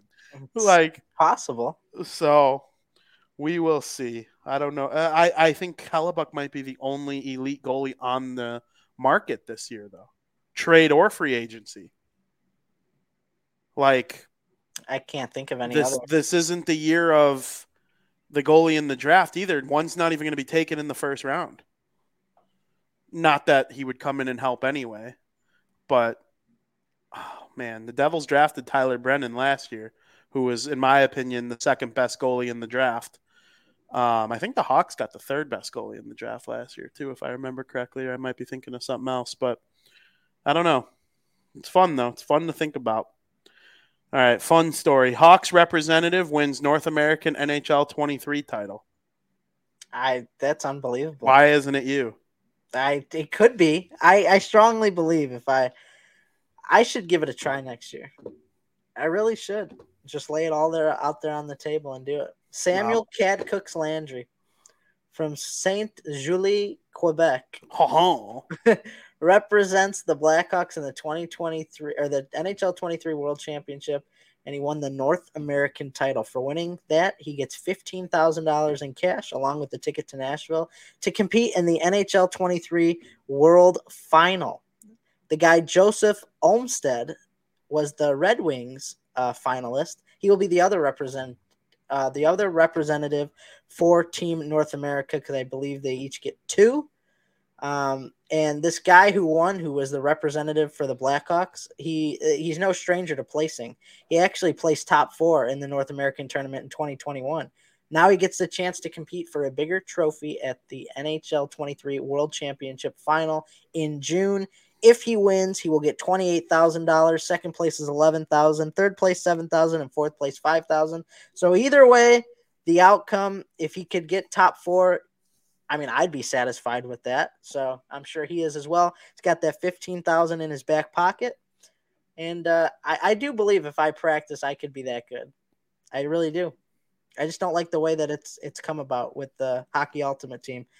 So that's that. Hopefully, you figure out a way to get over it. Cry me a river, build a bridge, and get over it, and freaking start playing and dominating. Because I believe in you too. Would you come or no, or would you just watch from home? Like, would you travel with me or no? I mean, if my situation allowed me to, yeah. I freaking be- love hockey more than I love myself. It'd be fun. like what? Um, Frank, the Memorial Cup is going on right now. The Seattle Thunderbirds, the Peterborough Petes, the Quebec Remparts, and the Kamloops Blazers are all um, invited. Obviously, Kamloops got the automatic bid for being the host city, and then the Peterborough Petes, Seattle Thunderbirds, and Quebec Remparts won their championship of their respective OHL league, the CH or the OHL, the QMJHL, and the WHL. Um, the Seattle Thunderbirds will represent the WHL. The Peterborough Petes will represent the um, OHL, and the Quebec Remparts will represent the QMJHL. What is your thoughts? I gotta admit, I don't follow the Memorial Cup very often, but I'm pulling for the Seattle Thunderbirds for the Blackhawks' sake. They got three prospects, so I, I hope they pull it out. Interestingly enough, they have the most NHL drafted players on their team with 10, which just blew my mind that they're the most deep NHL prospect team in the Memorial Cup. And they're the only team in the Memorial Cup that have never taken home the trophy. So I'm predicting them to win. I- I'm going to ride with them for my the Blackhawks' sake. Um, every team has a ton of scoring depth, which is really what's going to make the Memorial Cup so exciting this year, I think. So lots of NHL prospects to watch, which is always fun because one day these guys may be on your favorite team. Absolutely. I love the Memorial Cup. I've been getting more and more into it as I got into college hockey as well. Um, I can't wait to see who wins. Um, I'm also pulling for the Seattle Thunderbirds. I'd love to see Kevin Korchinski enter Blackhawks camp next year with a Memorial Cup on his resume. Pretty cool. Um, I used to do that Dynasty League. Yeah, I remember that. Two of the team names were the Quebec Remparts and the Kamloops Blazers. What was your team name? Uh, I was the Atlanta Flames. Oh, okay. Yeah. Um, guy who ran the league ended up being a real dinklehead, though. He ended up booting me because he didn't like the way I ran my team. Like, Why does he get to tell you how to run? I your- have no idea because I was rebuilding. I traded Quinton Byfield for Luke Hughes. And, like, lo, lo and behold, that was a fucking sick trade. like, what He you just booted you? I got booted going into after last season. That's stupid. Yeah, whatever. I hate him. Um, it is what it is. Um, I probably could have been a little more active, but like I, I checked my lineup every day. I just didn't make all that many trades, and when I did, I thought I was dominating them. But you know, fuck him. um, Frank, I wanted to uh, profile a prospect quickly this week. Yeah. I did some research on Axel Sandin Pellikka. He's going to be the top defenseman drafted in the 2023 NHL draft. I wrote a piece for thewindycity.com about you know him and how I think the Blackhawks could trade up for him. They have four second round picks and the 19th overall pick, and we talked about it with Michkov last week, moving up to get him if he fell. Well, you could also use two. You could use two seconds in that 19 to move up to 10 and say take Axel Sandin Pellikka. What I found on him, the offensive zone entries for a defenseman are outstanding, which can mm-hmm. really help you on the power play, but it could also help you on you know at even strength if your forwards are smart and know what they're doing. Um, I think his ability to exit the zone is also impressive. He could skate, he could pass, he could make stretch passes, and we saw the Blackhawks win three straight Stanley Cups on the back of stretch passes. Yep. Um, I honestly think Keith and Seabrook are two of the best stress, stretch pass defensemen I've ever seen. They even found a way to like. f- The only one who really couldn't do it was Hjalmarsson. I mean, literally everyone on the back end was making stretch passes. Oduya, Michal Rozsival even had a couple nice stretch passes, Mhm. and he wasn't all that good at defending, but You know, the only one who sucked was Hjalmarsson at making passes. He was a very good defensive defenseman, um, one of the best in Blackhawks history. Um, but I mean, he also he can dangle, he can skate. His hands are super nifty. I like this kid, Frank. Yeah, They- you know, it's not a huge defensive draft. you know, I did my research on the guy as well. He's probably not only the best defenseman, but he's the best offensive defenseman in this year's draft. The only problem, he lacks a little size and strength. He's 5'11, 181, pou- uh, 181 pounds, but his smaller size makes him more mobile and he has great control of the puck like you said which is one of the reasons as to why he's so good offensively great puck passer great puck passer i really can't speak today great puck passer which is one of the more underrated skills a defenseman can have because think of all the elite plays that lead to goals from a defenseman's great pass. Um, but he is a guy who relies more on offense than defense, which makes him a threat on the power play as well. Maybe on the power play, you see him act more like a winger than he would a defenseman, which is why you have two defensemen out there. And he kind of run uh, run a four-one, but with two defensemen. But that defenseman, like Sandin, kind of works as an offensive player as well. I know you talked about trading up from him, but I think you could get lucky at 19. I think he's going anywhere from 14 to 20 in the draft. So if he were to fall, it wouldn't be shock to me at 19. Um, but this is also a guy that's not going to be a top two defenseman. Probably be top four. Find him on the second line pairing, um, especially with Korchinski on the team. Korchinski will be on the first line. I could see if the Hawks were to draft him, he'd fall to the, the second defensive pairing. But um, he's probably going to go to anyone of Pittsburgh, Nashville, Calgary, Detroit, Winnipeg, Chicago, Seattle, right in there. Would he trading up secure him? Yeah, absolutely. But I think you could get lucky enough and not trade up and get to him too. Depends the needs in front of the Hawks. What do they need? Do they need an offensive defenseman? It all depends what they're they're thinking about. But it's very possible he falls to 19. I would take him fifth. Wow. I don't know about that. I studied. I've been studying, dude, Fifth. and my my my eyeballs are telling me he's fifth. I I I, I see him getting drafted five to ten. That's why I brought up the trading up. hmm I'd be if he fell to 19 and you're Kyle Davidson, you run to the stage. But like ju- just to make sure that nothing else comes bad out about your organization and your pick get taken away in the next 5 minutes. You run to the stage. I, five, fifth. I would rank him fifth in the draft. He, I, I just I like the skating. I like the hands. I like the shiftiness, the stretch passing for zone exits, the ability to gain a zone. You know, using his skating or his smartness. Yeah, I think he drops though because of his size, the lack of size. and that annoys the f- f out of me if that And- were and- true. And teams want a guy with size on defense. Now he Well- could build and grow muscle. Obviously, that'll happen. But for right now, I think that he's gonna fall. I don't think he goes inside the top ten. I just I look at Spurgeon on the Minnesota Wild. He's literally their captain now. Little undersized height wise, but he's just so smart and so skilled. And Sandin Pellikka is a better skater than Spurgeon ever was. So like I just I think very highly of him. I think I would go Bedard, Fantilli, Carlsson, Michkov, Sandin Pellikka. Wow. Hundred percent. Hundred percent. Like if he's sitting there when the Flyers come up to pick at seven, like what are we even doing here, Philly? Like I, it should just be a no brainer. I like I think so highly of defensemen. I honestly, and that's another thing. I only think four defensemen are going to go in the first round. The two Russians, um, Sandin, and then there's an Austrian kid who's going to go in the middle, uh, Newbacher or something like that. I wrote about him. I wrote three defensemen not named Sandin that the Hawks should consider at 19. And it was this other kid I'm thinking of. It's these three in this article, and then Sandin that I think will be Gulyayev is the one of the Russians. Simashev is the other Russian. And then, yeah, David Reinbacher. He's from Austria. I would go those three and th- this kid. Those are the four that are locks to go in the first round. One might tail end the first round, you know, if a team overdrafts one. But I just, I I love this kid. I was watching video. I was like, how do I get him on the Devils?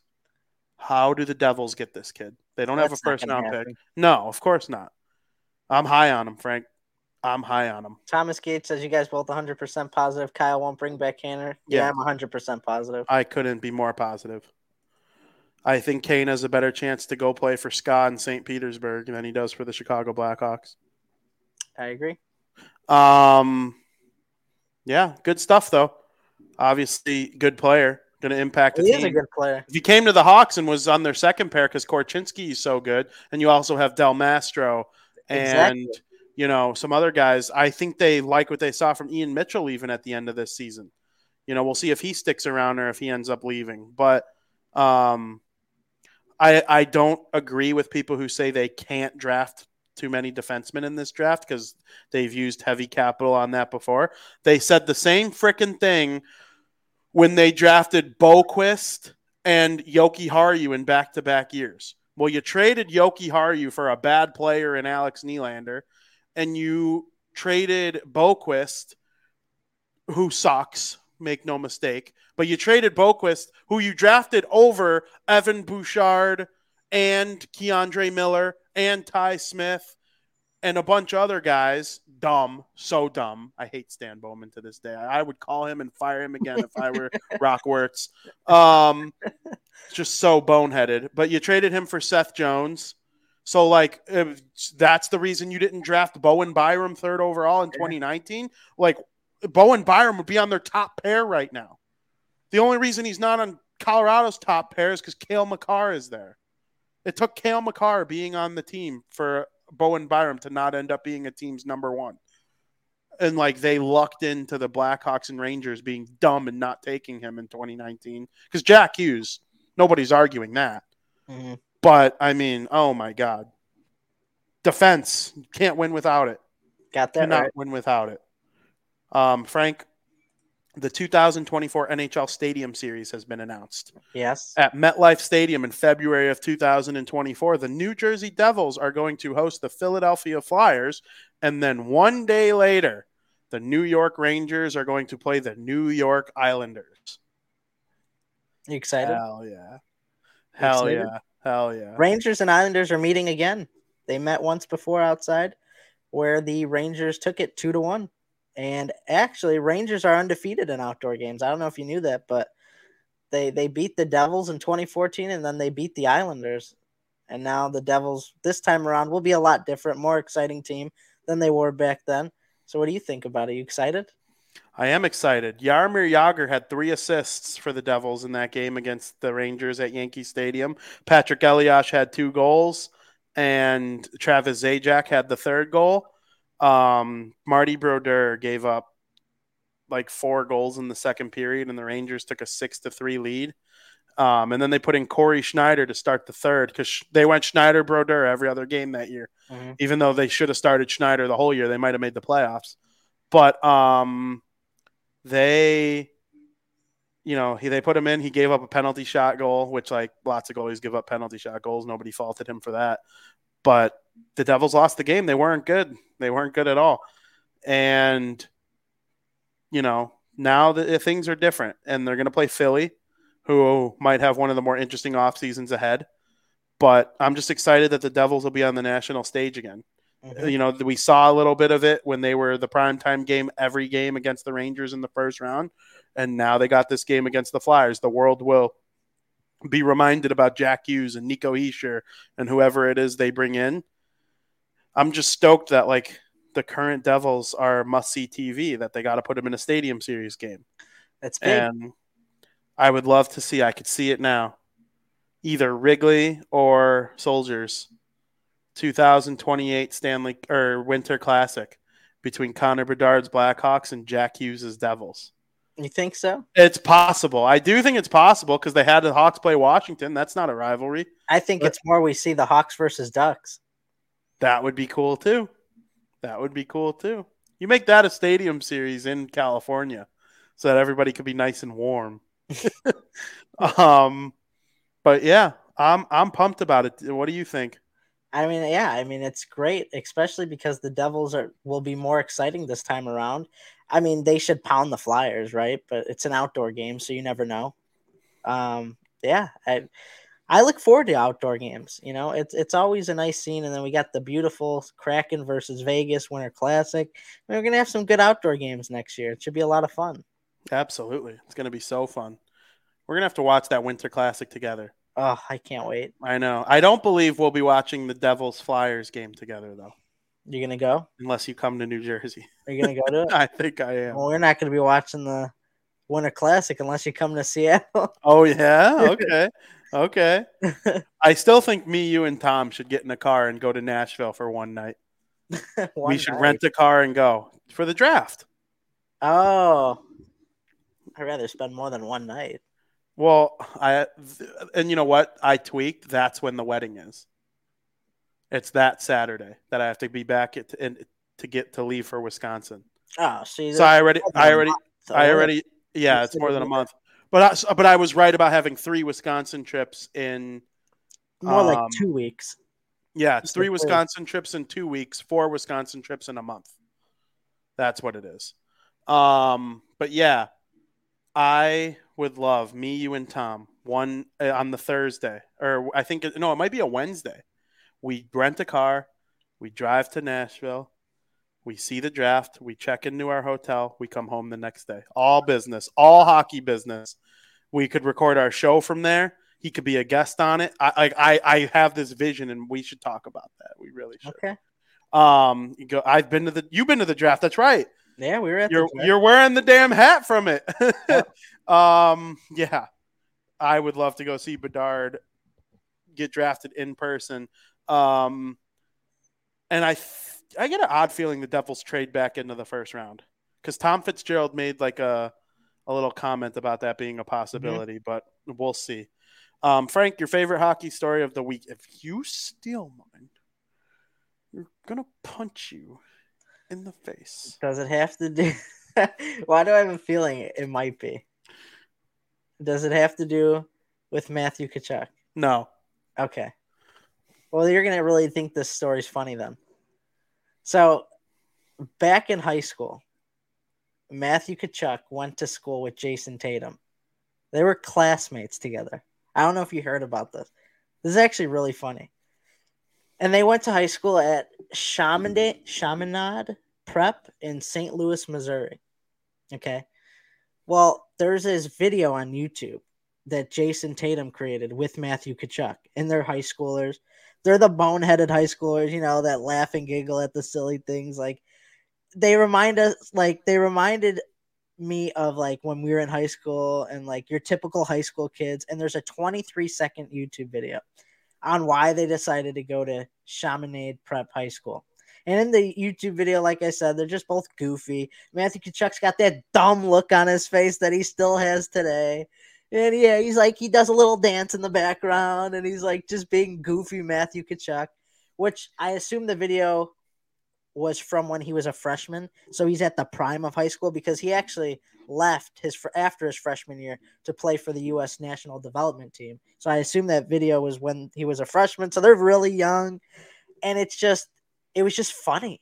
I just love like it reminded us of like what we would do, and they're just goofy, dumb teenagers just like you should watch it. It's 23 seconds. It was just hilarious. And they're just being typical high school kids. I mean, there's really not much to this story, but it's funny because they both went to school together and now they're both in the conference finals, the Eastern Conference finals of their respective team. Jayson Tatum averaged nearly 30 points in his senior year. He went on to win a state championship while also being named the 2016 Gatorade National Player of the Year. And like I said, Matthew Tkachuk went to play for the U.S. development team and here they are today, both elite players and both excelling. But it was funny to see that side of them because while we both look at as at them as like these, you know, these stars in the sports that they played, they're just some goofy teenagers back in high school, and it was really funny to watch. Yeah, now they're just a couple of goofy 20 year olds. Yeah, You know, like uh, that is a cool story. I did not know that. Do you know why Matthew Tkachuk and Brady, do you know, like, why are they from St. Louis? What a random place for a couple NHL guys to be from. because of Keith. Keith was playing for the Blues. He was a blue. So that's where that all comes from. That's pretty Fun. cool. Funny. Mine was the reason I was going to be mad if you stole mine was because I actually went to this restaurant when I was in New York. Okay. I had a sandwich last time I went to New York, which was last December. I went and ate a sandwich from Katz Deli, hmm and it was one of the most delightful sandwiches I've ever had. It was fat, it was meaty, it Mm-hmm. was delicious. And I was able to eat it because I it was so delicious. I was so full because we all we were doing we we got a slice from just about every spot we could. I probably had close to thirty slices over the weekend that I was in New York. Like I try to get full enjoyment out of my vacations that I take. hmm I did in New York, like with especially with the food. And I ate at Katz Deli. And all of a mm-hmm. sudden, the other day, I get a notification on my uh-huh. phone about how the Stanley Cup, the World Series trophy, and the MLS trophy were all eating lunch together at Katz Deli in New York. Oh no. And I was like, that's so cool. Because Katz Deli, Frank, when I thought you would love it. I legitimately think me, you, G, Katie, Joey, we should all be going to New York at some point, And that would be a must stop for us. I'm mad Joey left before I was able we were able to get him to Katz. Because you know he was on that trip to New York Yeah. with us. Mhm. And we need to get him and you to Katz Deli and we'll go to like a Rangers Devils game or something again. And like, wow, so delicious. So delicious. But the Stanley Cup got to enjoy it That's cool. this last week. Like I, because I had been there before and I understood why it was, you know, so big for the Stanley Cup to go there. That'd have been funny if I stole your pick. Yeah, because like you you hadn't been there before. Like your pick, Oh, oh, it would have been like, oh, the cup and the World Series trophy and the MLS trophy were eating lunch together. Like that's a cool story in of, of itself. But I've been to Katz been- that is cool. That is- and like, oh it's always nice when a story relates to your personal experience. yes, absolutely. Well, Frank, that's all the Hawkeye got for you. You know, it's the conference final. We broke it down pretty heavy. Um, we went through the news and notes of the NHL. We're still in the soft portion of the offseason because the last two rounds are still going on. But you could tell, and this happens every year. And those mm-hmm. of you, Tom, Thomas, all of you guys watching in the chat or listening in the chat, you know that every year during the conference finals and the Stanley Cup finals, little rumors start to fly, or like little business decisions are made, like hiring Keith Jones or firing Dubas. Yeah. It feels like an explosion is just bit like the volcanoes marinating right now, Like volcano nachos. literally, which are coming back. And What? I'm pretty sure the volcano menu is returning for the summer. Um, for like the first time in like 15 years. All right. I think. Not positive, but that's what Dylan said. And Dylan has Taco Bell enthusiast in his Twitter bio. Um, and the volcano is going to explode the second Gary hands that Stanley Cup to the captain of the winning team. And uh, the Maple Leafs are going to be heavily involved. There's something huge is going to happen with the Maple Leafs. Something will happen with the Maple Leafs where our jaws hit the floor. I do believe that. Yeah. Um, and you know, the Penguins, what are they going to do? Do they trade Malkin? Okay. Does Crosby get traded? Does he become an Avalanche? I think the Avalanche are going to make a huge addition this They summer. might. I could see them trying to go for Toews if he doesn't retire to be their 3C. I could see them going for Patrick Kane to play on the second line. Um, you know, because they're going to be missing Landeskog. He's on LTIR. The Avalanche all of a sudden have all this cap space because nine mil just hit the LTIR. You know, so they they can pretty freely spend this offseason based on the team that they have, and I think they're going to. So like all these things are just getting ready to explode. Mhm. Uh, I could see the Avalanche trading for Taylor Hall from if the Bruins start shedding some cap. You know, there are all sorts of ways that you know this this league is going to be put in a black hole, and I am freaking here for it. So it's although it's a low news right now, all these little news like the Winnipeg rumor we talked about, Yeah. the Penguins rumor, the you know the draft is coming up. We pro- profiled the prospect here. That's going to cause Absolutely. chaos around the league. Um, but yeah, really quick. Speaking of chaos, I saw, and I said I was going to touch on it later. This is it. Actually, I'll use that for my period three bullet point that I had. Actually, so we will send it to the period where we like to talk freely. Period number three. All right, Frank. Since I alluded to it, we'll start with the "Tell me something interesting." I wrote down on the thing "Tell Yeah, me something took- interesting." Took my damn thing. I I, thought it was it. so cool. Yeah, well, you could mention it again because an hour and a half has gone by since that moment. Um, my thing, Buddy fucking Robinson, that fucking asshole that is all of a sudden loved, loved because the Pittsburgh Penguins would have gotten destroyed by the Bruins. I think they would have swept them. They stunk. They were so bad at the end of the year. They were terrible. They were getting nothing and because Buddy fucking Robinson broke a 1 1 tie with nine minutes left in the third period. And then the Penguins ended up scoring like another empty or two empty netters. They ended up winning the game um, five to one, I think, or 5 to two. But like Buddy Robinson is the reason the Penguins lost that game. Buddy. Because of that, the Hawks won the lottery because the team with the third most pin Yep. uh, lottery balls won. The Florida Panthers made the playoffs over the Pittsburgh Penguins. So the Penguins missed the playoffs and ended their 15 year consecutive streak. And the Florida Panthers made the playoffs, upset the Bruins, upset the Maple Leafs, are about to upset the Carolina Hurricanes to return to the Stanley Cup final. And because Buddy Robinson stole that goal or scored that goal, the Montreal Canadiens aren't getting from Pittsburgh a top 15 pick in the draft in a generational draft where a kid as good as Axel Sandin Pellikka could be sitting there.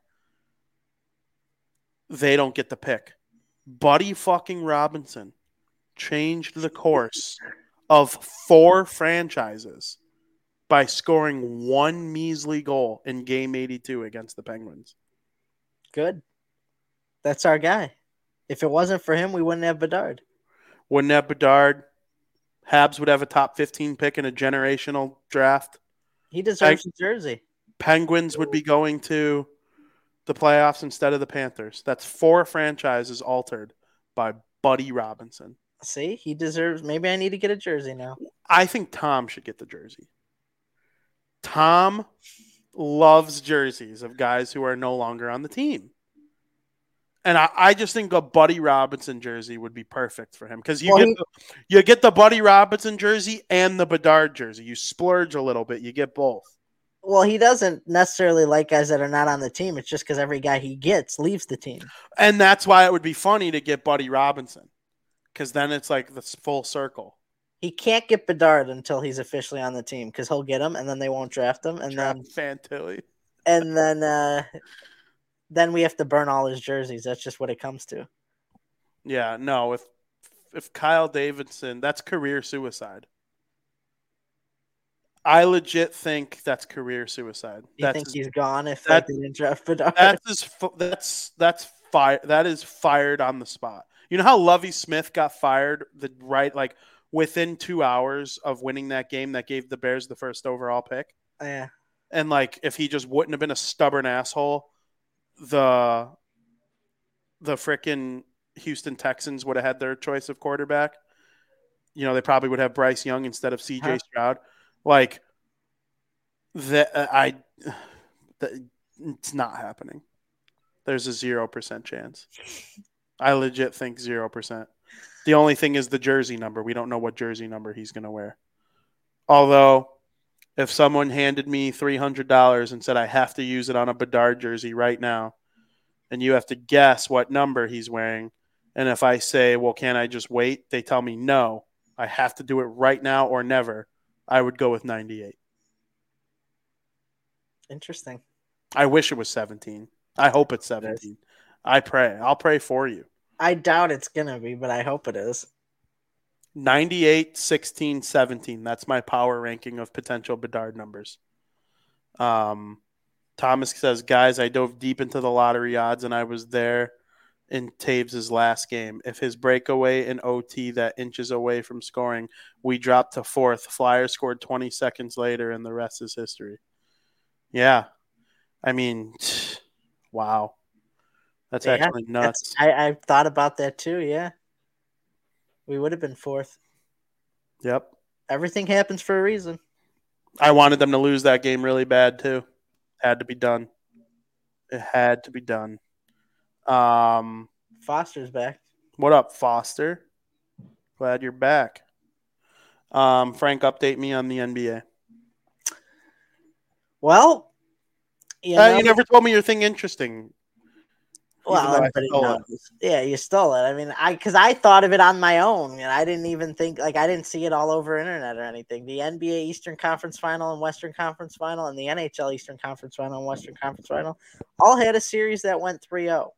And I was gonna say I was guessing that this is the first time ever, and you said it was because you stole my story.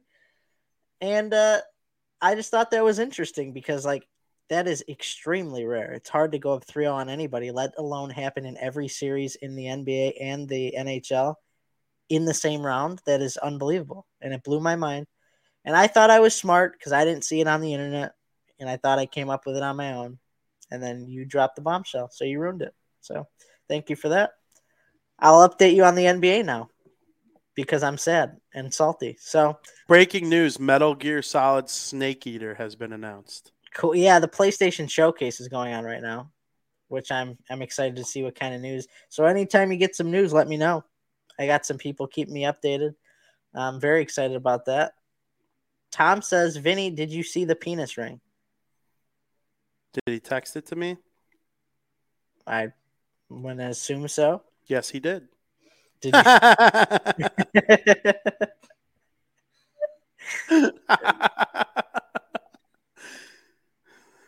that is a little old chode, isn't it? Here, for those of you watching, uh, audio listeners, imagine an onion ring with a little ween in the middle of it. that is a freaking little guy. now, anytime we see an onion ring like that or anything sticking out of the middle, he calls it a penis ring. Yep, that's outstanding. Um, he still's got it in his room in a case that's a in the penis. hawk train. Yep, that's a penis. Anyway, I'm going to update you on the NBA. The Doug Denver Nuggets sweep the Los Angeles Lakers. How about for that LOL LeBron comment back a couple weeks ago? LeBron's no more. Nuggets look real good. Like real good. The Miami Heat held a 3 nothing lead over the Boston Celtics. Celtics stormed out strong during game 4 VP to keep their season alive and now trail the series 3 to 1 it's never happened, right? NBA teams down 3 on a series have scored um have a record, I mean, of 0 and 150. The NBA is the only league. It's never happened in the NBA. If there's a year and a team to do it, it's the Boston Celtics against a play-in team like the Miami Heat. It is I mean, now it goes back to Boston where Celtics are very heavily favored. If it gets to game seven, I think the momentum and being on home ice, the Heat are cooked. It's bound to happen eventually. Just like a 16 seed was bound to ha- beat a one seed in March Madness. It's bound to happen eventually. If there's a year to do it, it feels like this is the team. The Boston Celtics would do it. Um, yeah. So, you know, both play-in teams have made it to the conference finals after never winning a series before, which was just unbelievable. Except now the Lakers are out, and we're going to see if the Miami Heat could hold on. But in other interesting news, I know you're familiar with Carmelo Anthony. He announced his retirement after 19 seasons. He will retire as the number nine scorer in NBA history and will become a Hall of Famer down the road. I am sure of that. Absolutely. And also, speaking of retirement, LeBron James is considering retirement. I think he's a load of full of shit. Everything, whatever you want to call it. I think it's BS because he said he wants to play with his son Bronny at some point before he retires, and Bronny is slated to be drafted during the 2024 offseason. So I don't know if he's just trying to get a little conversation about him in the news, but I don't think there is any way that he retires this year. He will definitely play with his son at some point. I'll be stunned. I think he's just full of shit. I just think he wants the limelight a little bit. Yeah, There's no way. He wants the 0 and 4 being swept taken away by him saying he's considering a uh, retirement. Yeah, hundred percent. Um, no way LeBron retires. Um, Bronny's going to play one year at USC, come to the NBA. Bron, LeBron will play one more, and then be done at age forty. I don't even really think he's. Let me ask you this: Do you think there are twenty-two players in the NBA better than LeBron James right now? Probably not. You don't think you could name twenty-two players that are better than LeBron James right now? I, I don't know. You think so? You think No, I don't. I, I well yeah. I think. I would struggle to name 20. So 22, like, Right. That's what I'm saying. I don't think there is. so at age 38 years old, then you believe LeBron James is better than 95% of the NBA. Yeah. So yeah, I don't know why he would retire or even say that. He's Yeah, stupid comment. 100%. What, stupid comment, I don't know. I do like a good showman. And that's exactly what LeBron James is. Just makes him look like a clown. Maybe. You're right. But I'm a LeBron apologist. I don't love him, but like I hate people that hate him. So like Is he the goat? Um, I think he's the most talented player of all time, but he's not the goat. It's a very similar discussion to basketball for to football for me. Tom Brady is not the most talented football of all time, but he is the goat. Okay. Peyton Manning had a better arm, or Peyton Manning had a better brain. Aaron Rodgers has a better arm. Brett Favre had a more explosive arm. Patrick Mahomes is a more all-around talent than Tom Brady, but Tom Brady was great at everything. He was just the master of none, but he was the master of winning, and that's the goat. I feel that way about Michael Jordan. LeBron James was probably better at defending. He's probably a more magnificent athlete. Um, he certainly has less of a gambling problem, but like, he wasn't as mean. He wasn't as fierce. He wasn't as, you know, I don't know. I'm not going to say he wasn't as competitive. I think they were equally as competitive, but Michael Jordan might even have him on that. So that's how I feel about it. I think LeBron is two. I would put LeBron James two, which people probably disagree with that, but Fair. I think both Curry and Durant are top 10. Absolutely. So I don't know. That's my oh, and my thought on NBA. I do think it'll happen eventually. It could be this year Celtics. It's happened once in baseball, and it's happened one uh, four times in the NHL. It can't happen in football because they only play one playoff game per round. Mhm. Um, but yeah, it's bound to happen at some point. Um, This could be the year. this could be the year, hundred percent. And in baseball, it happened for the first time in hundred years for a Boston team. See, history- it's bound to happen. I mean, Yeah. it's never just going to be 0 for a billion. No. No, I actually thought a 16 seed beating a 1 seed would never happen. I thought I would die without that happening. And now it's happened twice. so Did it happen twice?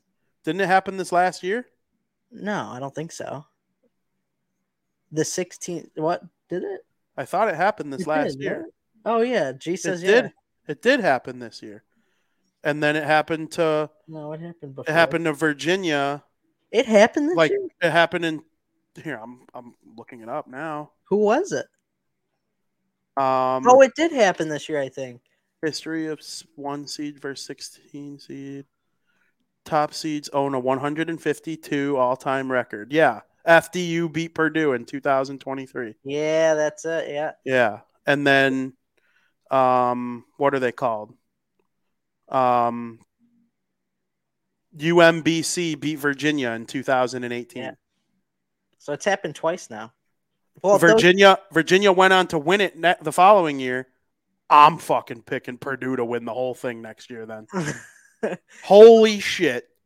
history repeating itself. Oh, I have to, and at least one of my brackets, I'm picking Purdue to win it next year. You're gonna You- forget by that time. No, I'm not. Oh no, I'm not. oh, I promise you, I'm not. I don't forget these things. I'm the sports guy. If these teams continue. These teams are getting better each year, so it's going to happen again. A 16 seed will beat a one seed. I'll never predict it. I don't think. Never say never. Maybe I'll feel gutsy one year and do it, but it's going to happen in the NBA. And I, I really think if there's a team to do it, it's the Boston Celtics, who I still think are a favorite to win the NBA championship. I really do. Are they going back to Boston or does the NBA do two three two? It's the same as the NHL, so they're going back to Boston. The NBA used to do two three two. The MLB does two three two.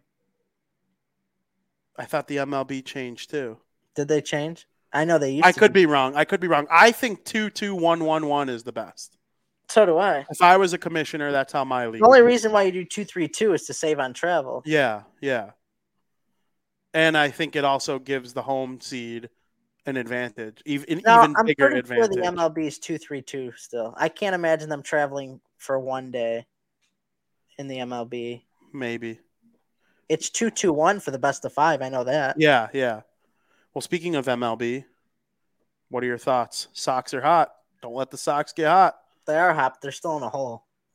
You know, Gerrit Cole reached two thousand Ks. Third Sick. fastest to reach that feat. Mike Trout, while we're talking about other feats, hit his 361st career home run, which ties him with Hall of Famer Joe DiMaggio for 85th all time. Hey. And talk about another team that's really cooking are your Orioles VP. Orioles have been fun to watch lately. They're what I was kind of hoping that the Cubs or the Mariners would be like. The Mariners just still sitting at 500. I believe they're 24 and 24. But the Orioles, man, they they're cooking right now. Cedric Mullins has been great. Um, yeah, that whole team, and they debuted their City Connect uniforms, which are really nice. Simple black jersey with lettering that pops out. I love them. I love them a lot. I don't know if you've seen them yet. oh, I have. If anybody in the chat hasn't seen them yet, I like it. I would buy a jersey. They're City Connect jerseys. Um, and their hat, their City Connect hat's really cool too. So Yeah. that's really it. Um, Foster says Sox hot, but need to win ten in a row to be five hundred. Um, I don't like ten game winning streaks. I think they're bad for you because you win ten in a row. Then when you lose that one, you come down from that Cubs high and lose four in a row. I agree. Cubs are blow- the White Sox are better than the Cubs now. I think. I know. Um, Could be. I never thought I'd say that this season, but I do think it's true now. They're just clicking. Kopech, dominant again today. Seven innings, no runs, nine strikeouts. Last time was eight innings, no runs, 10 strikeouts. So the last two games, 15 innings, 19 strikeouts, zero earned runs. Unbelievable. Can't wait to see him go against the Angels on Monday. Trout and Ohtani. Oof. It's going to be sick. I literally cannot wait for that. Um, nice little day, Memorial Day game that I'll be able to enjoy. Um, what was I gonna say? The the Sox and the Cubs are what they are. We'll get to them on Crosstown Crosstalk on Thursday. Make sure you tune in. I don't have a for sure time for you yet, but I it'll be happening on Thursday. Um, the Yankees are climbing. They've been fun to watch lately. I like what the I like what the Red Sox have been doing this season, but the Angels have been kind of taking it to them this year or this week. But I'm with you on the Orioles. Last year they were like my team that I was kind of hitching a ride on. I think I'm I think I'm still on that because Good. like they're just fun to watch. Adley Rutschman's the best catcher in the game. Um, they're You young, they're exciting. Yeah. Now. Yeah, I do. I would probably yeah, I would take Rushman first overall catcher wise. Okay. Um I, hey, I like Buddy in Seattle. I think Alejandro Kirk's a really good hitter. Cal Raleigh from Seattle. Ca- yeah, Cal Raleigh from Seattle, he's, hot outstanding. lately. Yeah. I picked him up in fantasy because he's been really hot lately. Hell yeah. I mean, kind of sucked. Yeah.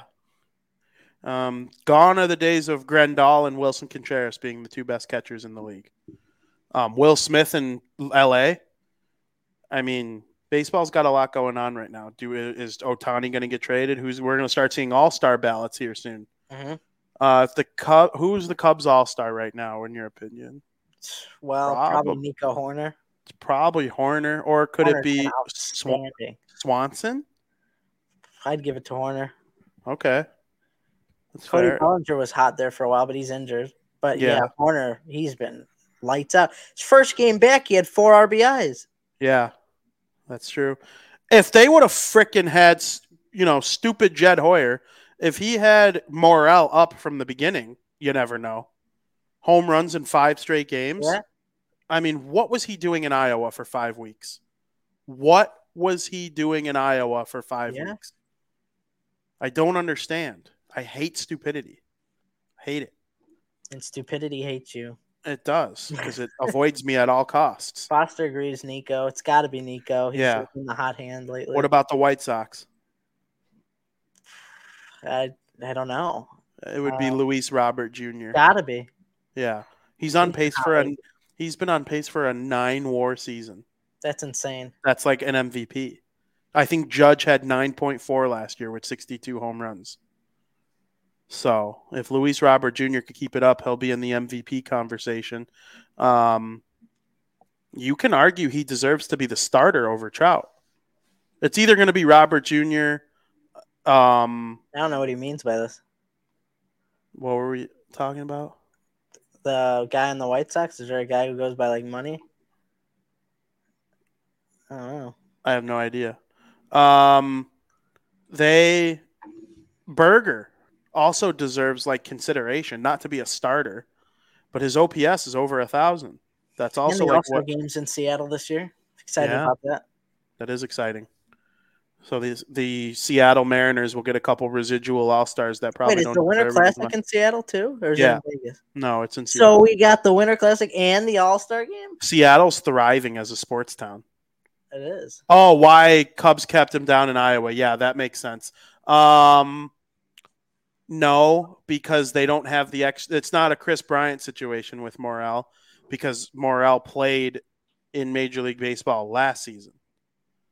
Um, Bryant, they waited to call him up till April fifteenth because they wouldn't burn the extra year of arbitration and they did that. They didn't burn the extra year. Bryant took them to court over it, and the arbitrator ruled in favor of the Cubs, saying that Bryant, you can't use court to overrule something that has been collectively bargained by the Players Association. the fact that Bryant thought he was going to win that case was always a little bit odd to me because that the Players Association and the league collectively bargains the rules. Mhm. And the rule is that if you don't play until April 15th, you're not burning an extra year of your contract. There's similar rules in the NHL. Dumbass Stan Bowman played Lukas Reichel at the end of that one year. Or no. That might have been Davidson. I hated that. I hated that. Now he has one less year on his RF or on his entry level deal. But hockey's a little bit different because of salary caps and whatnot the Cubs had no reason to not have Kris Bryant on their opening day roster in 2015 because they ended up trading him anyway in the year that that extra year they got. They traded him anyway. So like you know that extra year was 2021 hmm when he got called up in 2015 and they ended up trading him anyway. So like how did that work out for you? All you did was strain the relationship between player and team. Hmm so it's never stupid. Whenever you go to arbitration or take a team to court over playing time contract issues, nothing ever good really comes from it because in arbitration, the player's trying to get X amount of money and the team's trying to get them for X amount of money. Well, it's the player telling the team why they're so good, and it's the team telling the player why they don't deserve that money. Even though they know they're a good player, they have to pretend like they're not, and that's how bridges get burned. This is actually really funny. I don't get it. I don't know. I think it's just a fun fact. I think it's really funny. That is really funny. I'll, your rooster must be on a leash in public. There you go. I like that. That's What if your rooster is a chicken sandwich? from where? You kill your rooster and turn it into a chicken sandwich. Oh, I mean, I probably would make it a fire chicken sandwich. Does it have to be on a leash? No, not in public. know, I'm just goofy. Frank, why don't your goofy ass help make people some coin? And America's favorite podcast segment of the week Breaking bets.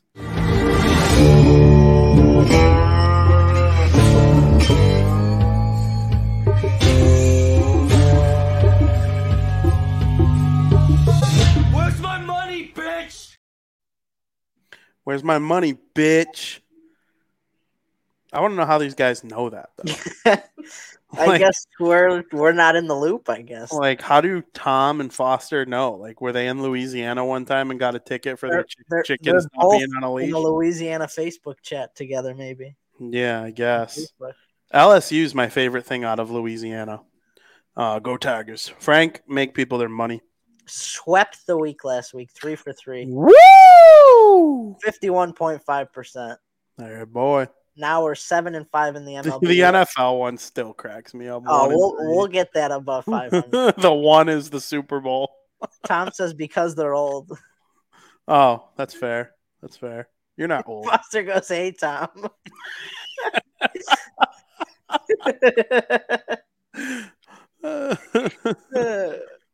oh, I love it. Imagine a Foster's Tom podcast.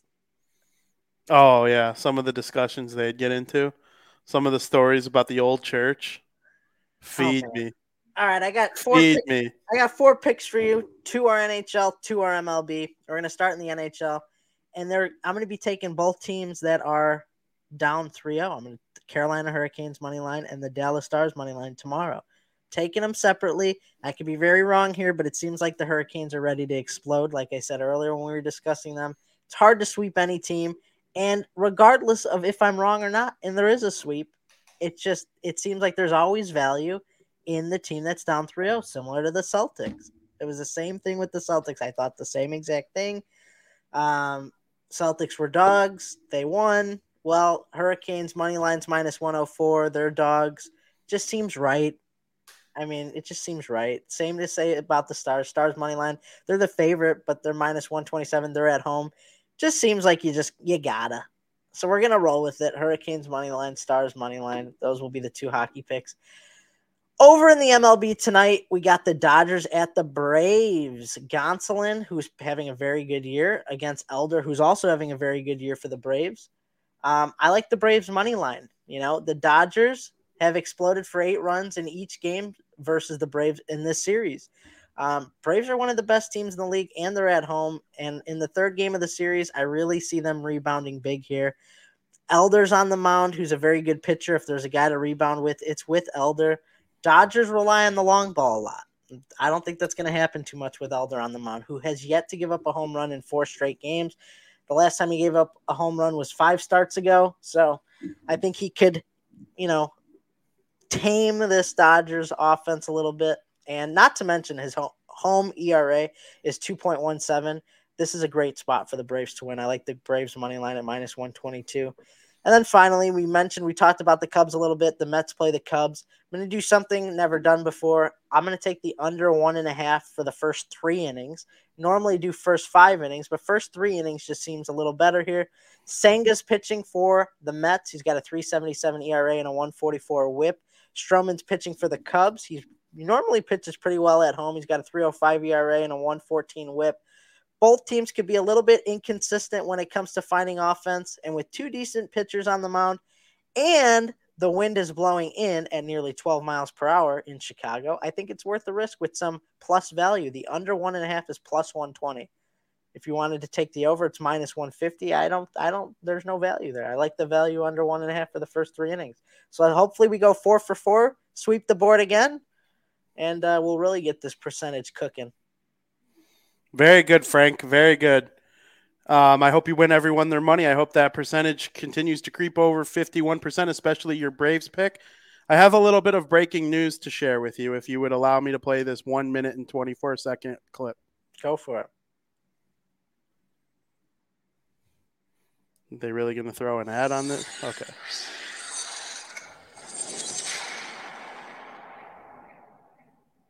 Tuesday night in Dallas, Stars forward Jamie Benn was assessed a major penalty and game misconduct for cross checking Golden Knights forward Mark Stone. As the video shows, Stone pursues through the neutral zone and looks to engage. As he closes the gap, Benn chips the puck up the wall, then attempts to jump around Stone, sending him to the ice in the process.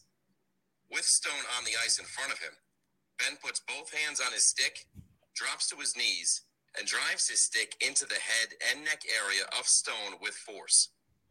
This is cross checking.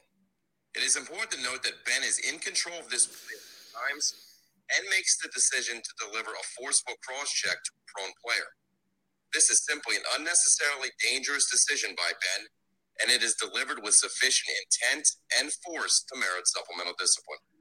To summarize, this is cross checking. Benn has been fined four times during his 1,030 game NHL career. The Department of Player Safety has suspended Jamie Benn for the club's next two playoff or regular season games. Damn. They dropped the hammer on Jamie Benn for that stupid dummy McDum dumb. And he technically got suspended for three games because he was thrown out a minute and 30 seconds into Uh. the last game. I like Jamie Benn too. I like Jamie Benn. He won the Art Ross Foster used to go to jail for cross checking. Damn it, Foster. I mean, two games, regardless of if it's playoffs. So if they get swept, no Capitan for the Dallas Stars on opening day in October. That's I don't think they're getting swept. Well, they they hope not. Jay, if anyone hopes they at least throw it to a game five, it's Jamie Benn, so he could just go about his off season normally.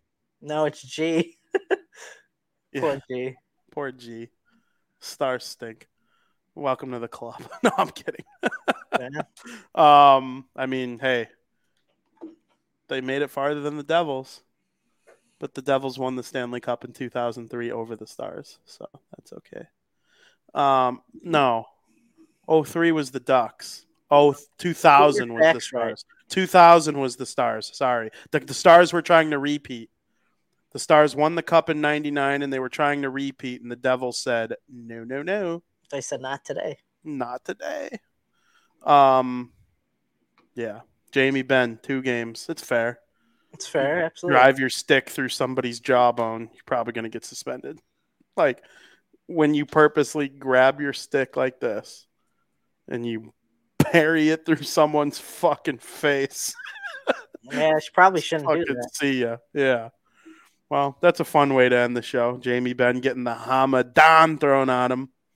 So, what a show. What a show. Good show. I like the in-depth breakdown of the conference finals. That's fun, and I can't wait for an even nerdier, dirtier breakdown of the Stanley Cup final one week from today. Foster's calling out Tom. Yep, I would. would oh. I would. And- I'd put it on the big screen. Would- it would go on the big screen. I wouldn't even watch that shit on my phone or the t or the computer. That would be going on the big screen. From beginning to end. Yep. Yep. I just need stories. I need I needed I need a swift breakdown of the Bears defensive line this year. I want to hear about Shohei Ohtani's weighted runs created plus talked about between these two. Like I needed to get real down and dirty. Um but yeah. We'll see what happens. Good show, Frank. It was a good show. Absolutely. Well, I hope everybody tunes in to Crosstown Crosstalk tomorrow. I don't know the time for sure, but it's going to happen. Um, and then, you know, Southburb's Hitman on Monday night. I feel bad for Mike North because he keeps having to do episodes on the Barroom Network of somebody big just died hmm because he every time somebody big dies, he does an episode for them, and he just did one for Jim Brown. hmm And you know, Jim Brown, one of the NFL's all-time greatest players. I did a book report on Jim Brown when I was in elementary school. Um, well, now he started recording one for T- Tina Turner. Tina Turner away. died? She passed away today at the age of 83 years old. So R.I.P. Tina Turner, an American musician legend. Um, shout out to her and her family. 83 years old. We leave you on that. And make sure you tune into all the great programming here at the Barroom Network while reading all of my stuff and Frankie's stuff at fansided.com. Talk to you guys later. Frank, as always, we say Thank you for listening. You really caught me off guard there, VP. You went quick. I kept it short and sweet and said, read our stuff at Fansided instead of going through the 90,000 websites between the two of us. Thank you.